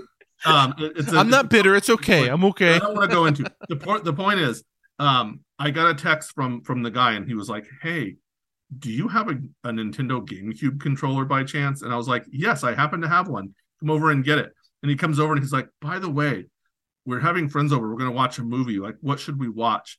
And I was like, "Hmm, let me tell you about myself because they don't know like that I've done this forever." And so I like tell them that, and I'm like, "Listen." This is the movie you need to watch and I proceeded to oversell the movie, like to such a degree that they didn't even watch it. So they didn't even watch it. Uh, not not because I talked them out of it in a weird way, but because I was just like, listen, like this movie is it's bonkers, it's crazy, like all this weird stuff happens, and I like was telling him like you know the the multiverse concept, and they're like, oh, and he's like asking his his fiance, I think I think they're engaged, um, like what do you think about this? She's like, I've never heard of it. I'm like, listen, take it and watch it, and you'll love it. And and uh, uh, this is this is by the way, um, uh, I'm going to say that I this was all through very uh, normal and legal channels. Uh, the my my digital copy of this movie um, that is totally not my screener uh, because that would be against the rules, and I would never do that. So I, I just want to be clear about that. I, that's not what this is. This is something else. Um, so anyway, this, this copy of the movie that I have that is uh, that I, I let them borrow legally. They didn't watch it, and um, and it, they it it's kind of like it is it is honestly my regret of the year because I really wish they'd watched it because I know that they would have had a great time with it. Um, so um, yeah, it was like it's it's like my heartbreak that they brought it back without watching it. Yeah. What did they watch? they didn't watch anything in the end. That's that's that's the silver lining was they didn't watch anything. Boo! Yeah, they they were they had a friend over, and at the same time, I was like, well, this also this would have been a fine movie to watch with a friend, but also it, it's a movie to pay attention to, and you know, if you don't pay attention to it, maybe you would lose some things, some flavor to it. So Yeah. Uh, yeah, I think that's fair. Actually, that is fair. Like, the, all for as much fun as we're talking about, we're talking about hot dog fingers, and we're talking about Jamie Lee Curtis as a wrestler and all that shit. Yeah. I think uh, if you really want to get the full experience, you do need to pay attention. But Yeah. at least it's going to be a fucking great time while you're paying attention. yes. But Matt, go ahead. Joe, you mentioned that there. I immediately thought of two. I guess this is a way I'm gonna we're gonna I'll ask you this as well, Austin. Of film recommendations that just didn't go well. Um, I I have a lovely fr- couple friends here in Richmond, Andy and Amy Dudas, and we we are involved with an arts organization, and I let them borrow my copy of The Square. Oh boy. And that did not go well. That did not go well at all. And so I so to bring up a now Academy Award nominated Triangle of Sadness. To- I was like, at the risk of another story, I did once um I did once let a a, a middle-aged white woman um let's say in her early 50s at the time borrow my copy of Secretary. Oh, with now listen I gave her all disclaimers. I disclaimed the hell out of that movie. I was like listen like this is what this movie is and she was like oh yeah that'll be fine that'll be fine. And then she cut she brought it back on Monday and she just like had this sneer on her face. She was like what was that? And I was like I told you it was weird. She was like yeah but not like that. And I was like this Yeah. is what it is. Like I- I can. Uh, I had a coworker who's no longer with the station, and uh, there was a period where there would be a girls' night out, and I was just asked straight out what I. I don't recall if they asked if it was a girls' night out or which is the better film. I think I, I want to think in my own memory to cover my ass. You know, what's the better film, The Dilemma or Black Swan? And of course, I said Black Swan because it is. I didn't know it was a girls' night out. This is the same group that they saw. They wound up seeing Love and Other Drugs and deemed it porn. I went, it's not porn if it has Jake Gyllenhaal and uh, Anne Hathaway in it because there's there's a comment about porn and Anne Hathaway, and I'm not doing that. So, all right, Austin, what did you? What fucked up recommendations did you give? well, I- I can't I can't think of direct recommendations, but I have had a situation where I was like, "Hey, let's watch this," Oh, and then God. that went weird. Um, I was dating someone long before um, I, you know, rekindled my love. Uh, my wife and I dated back in 2003, stopped, and then 14 years later got back together. And now we're happily married. But the point is, uh, I was dating someone way back when, and uh, I was like, "Hey, I just got a copy of David Cronenberg's Crash. You want to watch?" it?" oh my god it could have been worse it could have been the other way. And the It's a lot sad thing is, I had seen it, so I thought that this was just a good idea. yeah Wow. All right, so that was bad choices by Austin Glidden. Uh, it, it it wasn't as bad as you think, but they were just like, "What the fuck, dude?" Like, like Did you ask if she had a leg wound? Oh, no, no, but it was like I don't know. It was it was an inter. It was just they just thought it was super boring, and they're just like, "What the fuck is up with people like fucking wounds and stuff in this movie? Like, what's happening?" You know, and I'm just like, "Isn't it cool?" Like, I just it was just cool to me because I'd never seen anything like it. I actually don't even think it's that cool anymore. But like at the time, I was like, "This is I- fucking weird. Do you want to watch this movie?" I, I had to learn the hard way twice that you really shouldn't show Taxi Driver in the early stages of relationship. Oh no Yeah. I really relate to Travis Bickle. You know, like you can two say times. Two Um, times. No, but it's a great movie, man. Because Yeah. yeah. So- someday we'll get um someday we'll get sam back on here and we'll ask him about antichrist Oh my fucking god. Oh, Yeah, that's yeah, that's a that's an interesting one. I watched that for the first time with someone else, and oh boy I because I didn't know what to expect, so that that was a weird one. Uh, That's happened many times, so like yeah. because I, I haven't seen it. But I will say this: this in this is a happy story. We can end on this thing.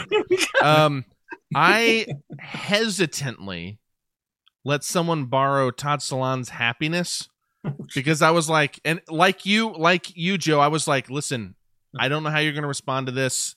It, it, it- the guy's now my best friend, but or- well, actually, I don't. Even, I don't know. I think I'm conflating two different things because my best friend did watch that because I said it, but I think I let someone else borrow it.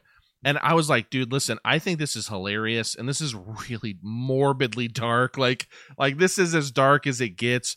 Um, but like if you want to watch it, because I forget what they'd watched and they liked, and I was like, if you want to see dark comedy, right and uh, kind of joking, but then they were like, yeah, I want to see this. It has like Philip Seymour Hoffman in it, but and I'm like, all right, dude, and I let them borrow it. Luckily, they had a great time and they were able to not be offended by it.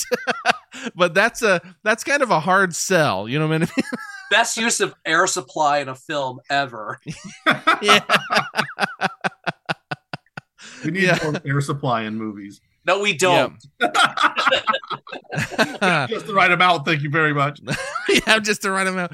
Well, everybody, that was our top ten of 2022, guys. Thank you so much. Yeah, on that note, we're gonna we're gonna end. Uh, but no, Everything uh, th- everywhere all at once, please. every I can't. I I'm I love that it was all of our favorite. It's the easy pick to me. That's it's the the, obvious choice. Yeah, yeah. It's oh, it's the first so far. I think it's the first ever that I've ever talked to some, like a group of people and we all just had the same thing. But on the podcast, it is for sure the first. So uh, we'll see if we can. If there, you know what? I hope next year or well this year there's a movie that's so good we all have the same one because that means we got to experience another really great uh a really great film but uh matthew as always man thank you so much for taking the time i know you're a busy man but uh i appreciate you being here I appreciate seeing you guys, and we'll see you at the fairgrounds on Friday night, brother.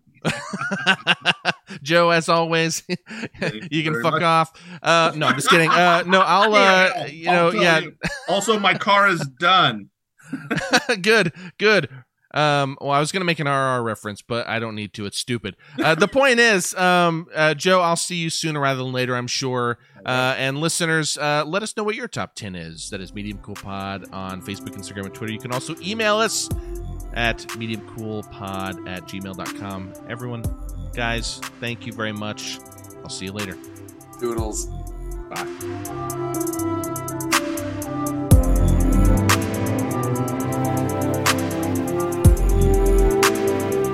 And that was our top 10 favorite films of 2022. Very, very uh, excited to get some feedback on this. Did we miss something that you were super into that uh, was not on our list? I guarantee that's the case. That seems to be the way that 2022 is shaping up.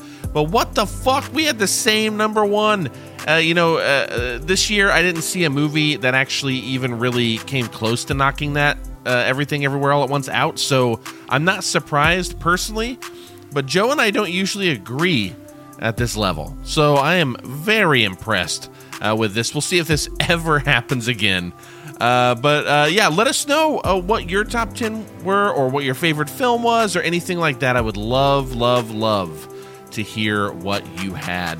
Uh, as I said, next week I'll be uh, talking about Infinity Pool, and we'll have more with that. So please tune in next week, next Tuesday. Uh, hey, fun thing. Uh, also, I'm going back to my alma mater, Ball State University. I'm going to be traveling there tomorrow.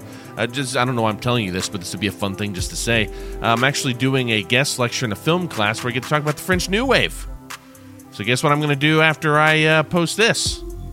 Oh yeah, I'm going to work on a PowerPoint. I will talk to you guys later. Hey, uh, thank you so much for listening. Seriously, it really means a lot. And uh, good night, good luck, and take it easy.